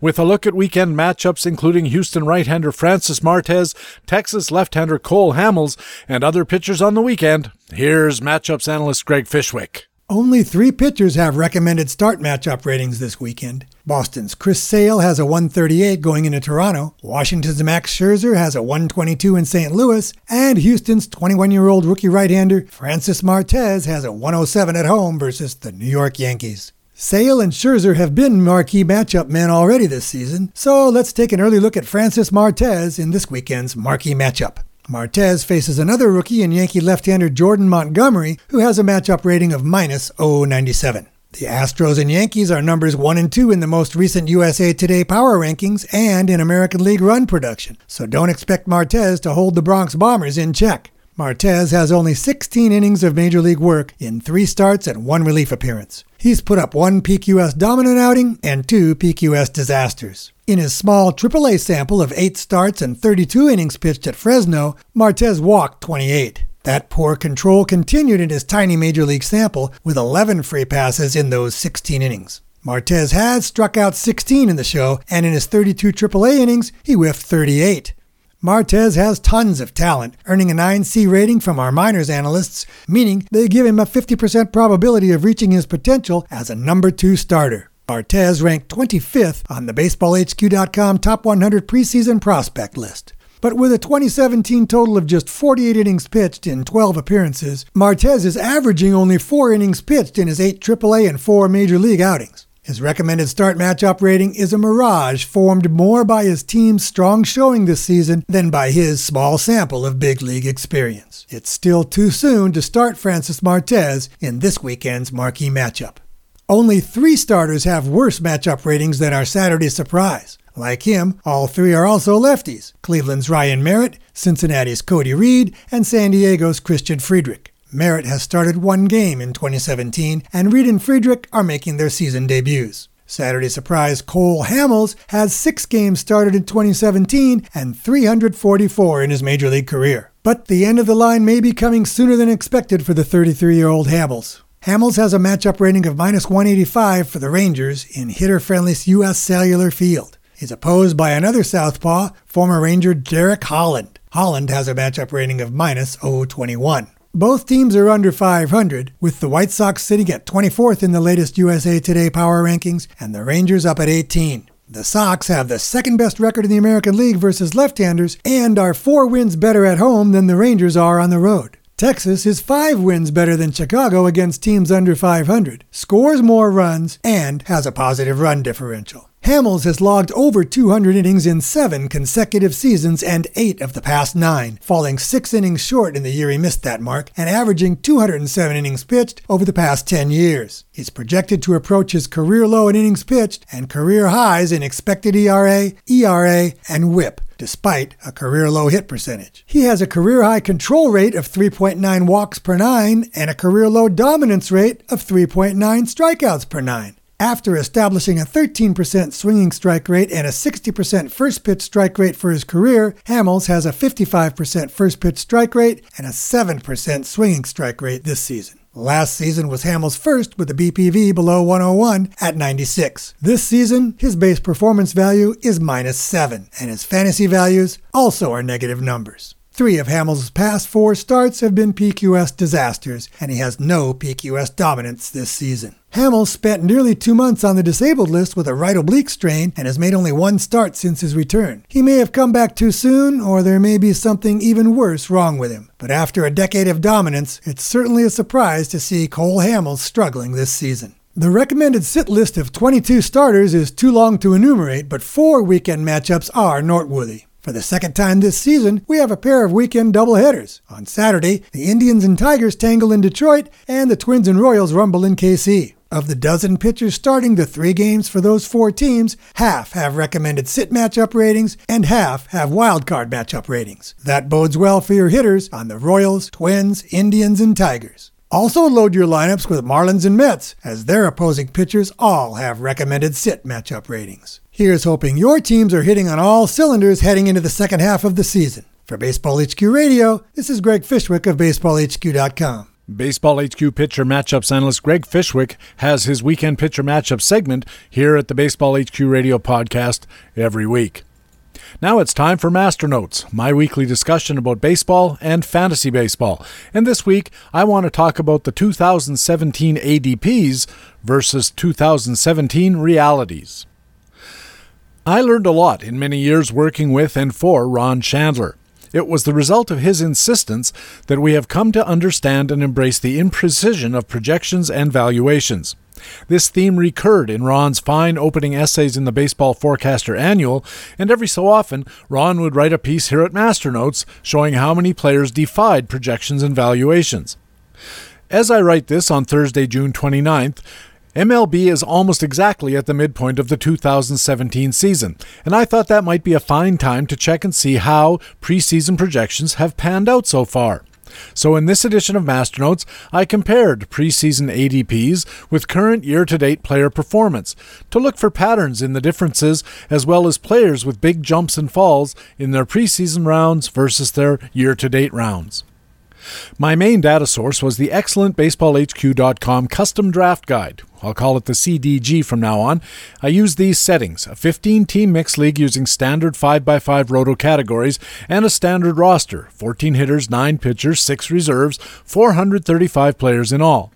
70 30 hit pitch budget split for the current valuations, and preseason ADPs from the CDG output. Those are averaged from several sources, so there were some ties. I resolved these mostly by ignoring them, since they only mattered in cases where the ADP tide happened to occur at the wheel, where rounds transition and the difference between rounds is nominal anyway. To get current rounds, I used the CDG dollar values, then simply ranked the players from the most valuable year to date, that's Paul Goldschmidt, to the 1,126th most valuable, Baltimore starter Chris Tillman who's just behind Baltimore starter Ubaldo Jimenez, who's just behind Baltimore starter Kevin Gausman, which makes it remarkable that the Orioles aren't 10 wins, 70 losses at this point. Those top 435 year to date players were assigned to rounds pretty much as you'd expect, from top to bottom, 15 at a time. All players from year to date number 436, just outside the rounds, were rated as round 30, free agents, to facilitate the subtraction process. I did impose some limits for what I would consider interesting, and since I'm already past the 300 word mark and haven't said anything of note yet, I suspect I'm testing your limit in that regard. But the overall round analyses did not include players outside the top 4 to 35 by ADP, since that covers more than 600 free agents and most of them stayed below roster level. Among individual players, I decided that big gainers had to have seventh round year to date value, or $15 or they had to have jumps of 10 or more rounds. Nobody's really that curious about a round 16 guy who jumps to round 13. Similarly, big losers must have started with ADPs in the seventh round or better, or dropped 10 plus rounds. Overall, what I found was that Ron Shandler was right. Only about 4% of players are in the same round year to date as where they were drafted. An additional 9% are one round different, a round higher or a round lower, and 7% are within two, but 38% missed by 10 or more rounds, and another 24% were 5 to 9 rounds out of sync. That's almost two thirds of players overdrafted or underdrafted by six rounds or more. 12 of the 23 ADP rounds had zero matches with their year to date, and so did five of the six reserve rounds. Remember, in both cases, this means some players were above their ADP rounds and some were below. The median error in rounds was minus 4. Every round but one had a range of YTD outcomes of 20 or more. In general, though, the ADP rounds show a steady downward slope in average dollar value with a few blips. The 7th and 8th rounds stand out in particular, as both are significantly better than the 5th and 6th rounds in average year to D round and average year to date dollar value. Also, the 17th, 20th, and 23rd ADP rounds all returned year to date results above their level. That's not surprising when you listen to who's in the rounds.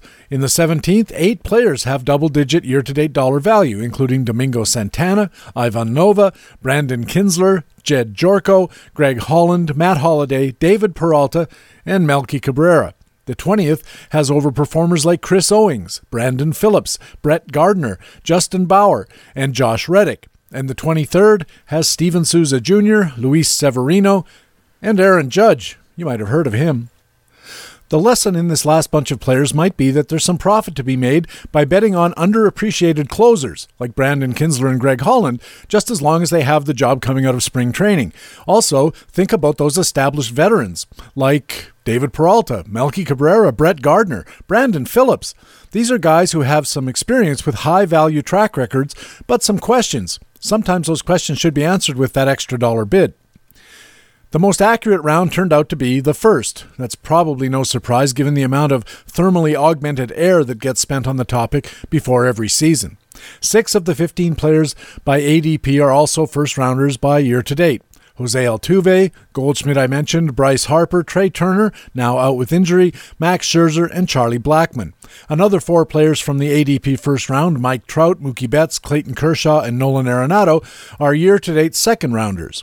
Two first rounders, of course, Josh Donaldson and especially Madison Bumgarner, were injured early and fell out of the rankings. The second round had some non injury related disappointments, with players falling into much lower rounds. A few of the names that stand out here include Trevor Story, who's now barely rosterable. Miguel Cabrera is under $7 in the 16th round year to date, and Jonathan Villar, a year to date 13th rounder. Three Cleveland players, Corey Kluber, Francisco Lindor, and Edwin Encarnacion, are in the 10th, 9th, and 8th rounds year to date, but that doesn't count Kluber's excellent start on Thursday. Two second rounders, Joey Votto and Chris Sale, have actually moved up to the top rung. Now, speaking of player movement, let's turn to some other individual players who have been way better than their ADPs. Owners with even a few of these players are going to be very competitive this year, unless they've also got guys on the other side of the coin.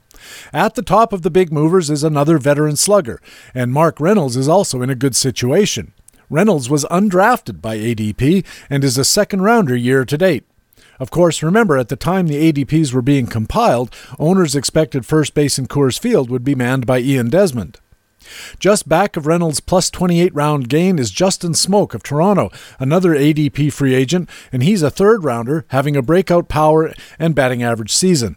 Interestingly, LA sensation Cody Bellinger was considered draftable by enough owners that he snuck into the late reserve, and he's all the way up to the second round as well for a plus 26. Also at plus 26, our first pitcher. Can you guess? Jason Vargas of Kansas City, an ADP free agent who is, believe it or not, and I scarcely do, even though I'm looking at it right now, all the way up into the year to date fourth round. Two more of the plus 25 big jump players will be expected names. Ryan Zimmerman's having a great year for Washington, and Avisail Garcia of the White Sox was a reserve pick as well. They both made it into the top rounds, first and second, respectively. Logan Morrison, Aaron Hicks, and Trey Mancini were all free agents, now worth fifth round status. That's a big jump. And of course, there's Aaron Judge, who went from the late 23rd round by ADP all the way to the first round, and in fact has the second highest fantasy value in all of baseball, just behind Goldschmidt. Honorable mentions to some other year to date first rounders Corey Dickerson, Elvis Andrus, and Jose Ramirez, who improved by six or more rounds to join the best of the elite. Just as owners with a good collection from the previous groups are probably sitting pretty, guys with more than a few of these next players are likely not going to be showering in Yoo-Hoo this year, unless they do so for private reasons.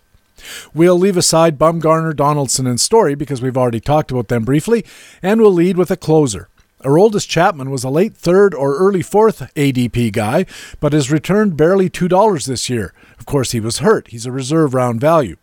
Ten other players have declined by 20 rounds or more. Many injuries again, of course. Noah Syndergaard, Zach Britton, Adrian Beltre, and Danny Duffy have all missed some major time. And don't forget, Starling Marte, a top guy in ADPs, got suspended. But some players have been playing, just not nearly well enough. A few top pitchers are among the worst performers, led by Justin Verlander. Of Detroit, he's minus 21. Kyle Hendricks and Jake Arrieta of the Cubs are minus 21 and minus 20, respectively. And if we extend into the minus 19, 18, and 17 cohorts, we see such potential aces as Masahiro Tanaka, Cole Hamels, and the long injured David Price.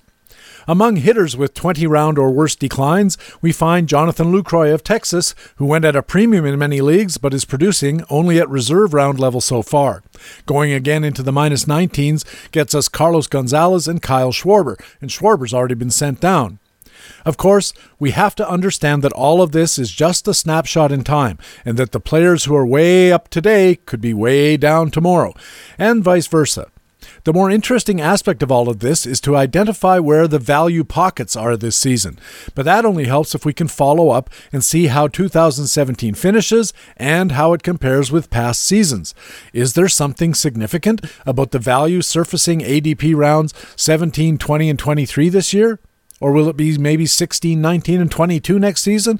It'd be interesting to know. In the meantime, the safest bet is probably to assume that water will find its own level. Jason Vargas is probably not going to stay at a 229 ERA with a 113 WHIP. Hit rate and strand rate anomalies suggest Rick Porcello, minus 16 rounds for Boston, is probably not a 5 ERA 150 WHIP pitcher as he's been thus far this year. So there will be some buying opportunities and some selling opportunities on all of this. Just don't expect immediate and certain change.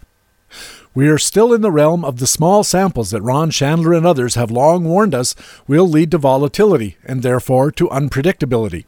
And as the season progresses, that rest of season sample it's going to be getting smaller all the time. For Baseball HQ Radio, I'm Patrick Davitt, Masternotes columnist at baseballhq.com. You can get Masternotes delivered to your email inbox every Friday in the weekly free Fantasy Friday e newsletter. Just go to baseballhq.com and sign up. Of course, we also have master notes here at Baseball HQ Radio every week. And that's Baseball HQ Radio for Friday, June the 30th. Thanks very much for taking the time to download and listen to show number 25 of the 2017 fantasy baseball season. I also want to thank our guest for this Friday edition of the show. From MastersBall, ESPN, and RotoWire, one of our favorite guests, Todd Zola, longtime friend of the show, tremendous fantasy analyst, and a great conversation for me every time I get the chance to talk to Todd. I also want to thank our regular commentators from BaseballHQ.com, the best fantasy baseball website in the business. Our Market Watch commentators were Harold Nichols and Jock Thompson. Our minor league minute analyst was Rob Gordon. Our playing time commentator was Ryan Bloomfield. Our frequent flyers commentator was Alex Beckey. And our pitcher matchups analyst was Greg Fishwick. I'm Patrick Davitt, Master Notes commentator and the host of Baseball HQ Radio. I hope to see you on the baseballhq.com subscriber forums. Also, remember you can stay in contact with Baseball HQ on Facebook and on our Twitter feed at Baseball HQ. You can also subscribe to my personal Twitter feed at Patrick Davitt. And please send us a message on our email address, bhqradio, all one word, at gmail.com, where you'll always be the first to know when a new podcast is available. More importantly, please tell your friends about Baseball HQ Radio and take a second to go to iTunes and add to our 4.8 star rating. It really does help us keep the podcast going. Thanks again for listening. We'll be back again next Friday when our featured guest expert will be Peter Kreutzer from AskRotoman.com and Tout Wars. That's Peter Kreutzer on the next edition of the podcast with Fantasy Baseball Intelligence for Winners. It is Baseball HQ Radio. So long.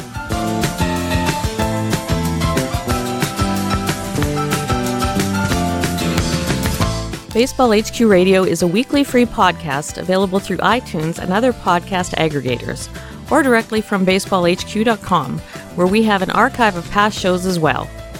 Just look for the HQ Radio microphone logo on the right side of the baseballhq.com homepage. Baseball HQ Radio is a production of the USA Today Sports Media Group. The opinions expressed on Baseball HQ Radio are those of the individual speaking and not necessarily those of the USA Today Sports Media Group. The program is produced and edited by Patrick Davitt.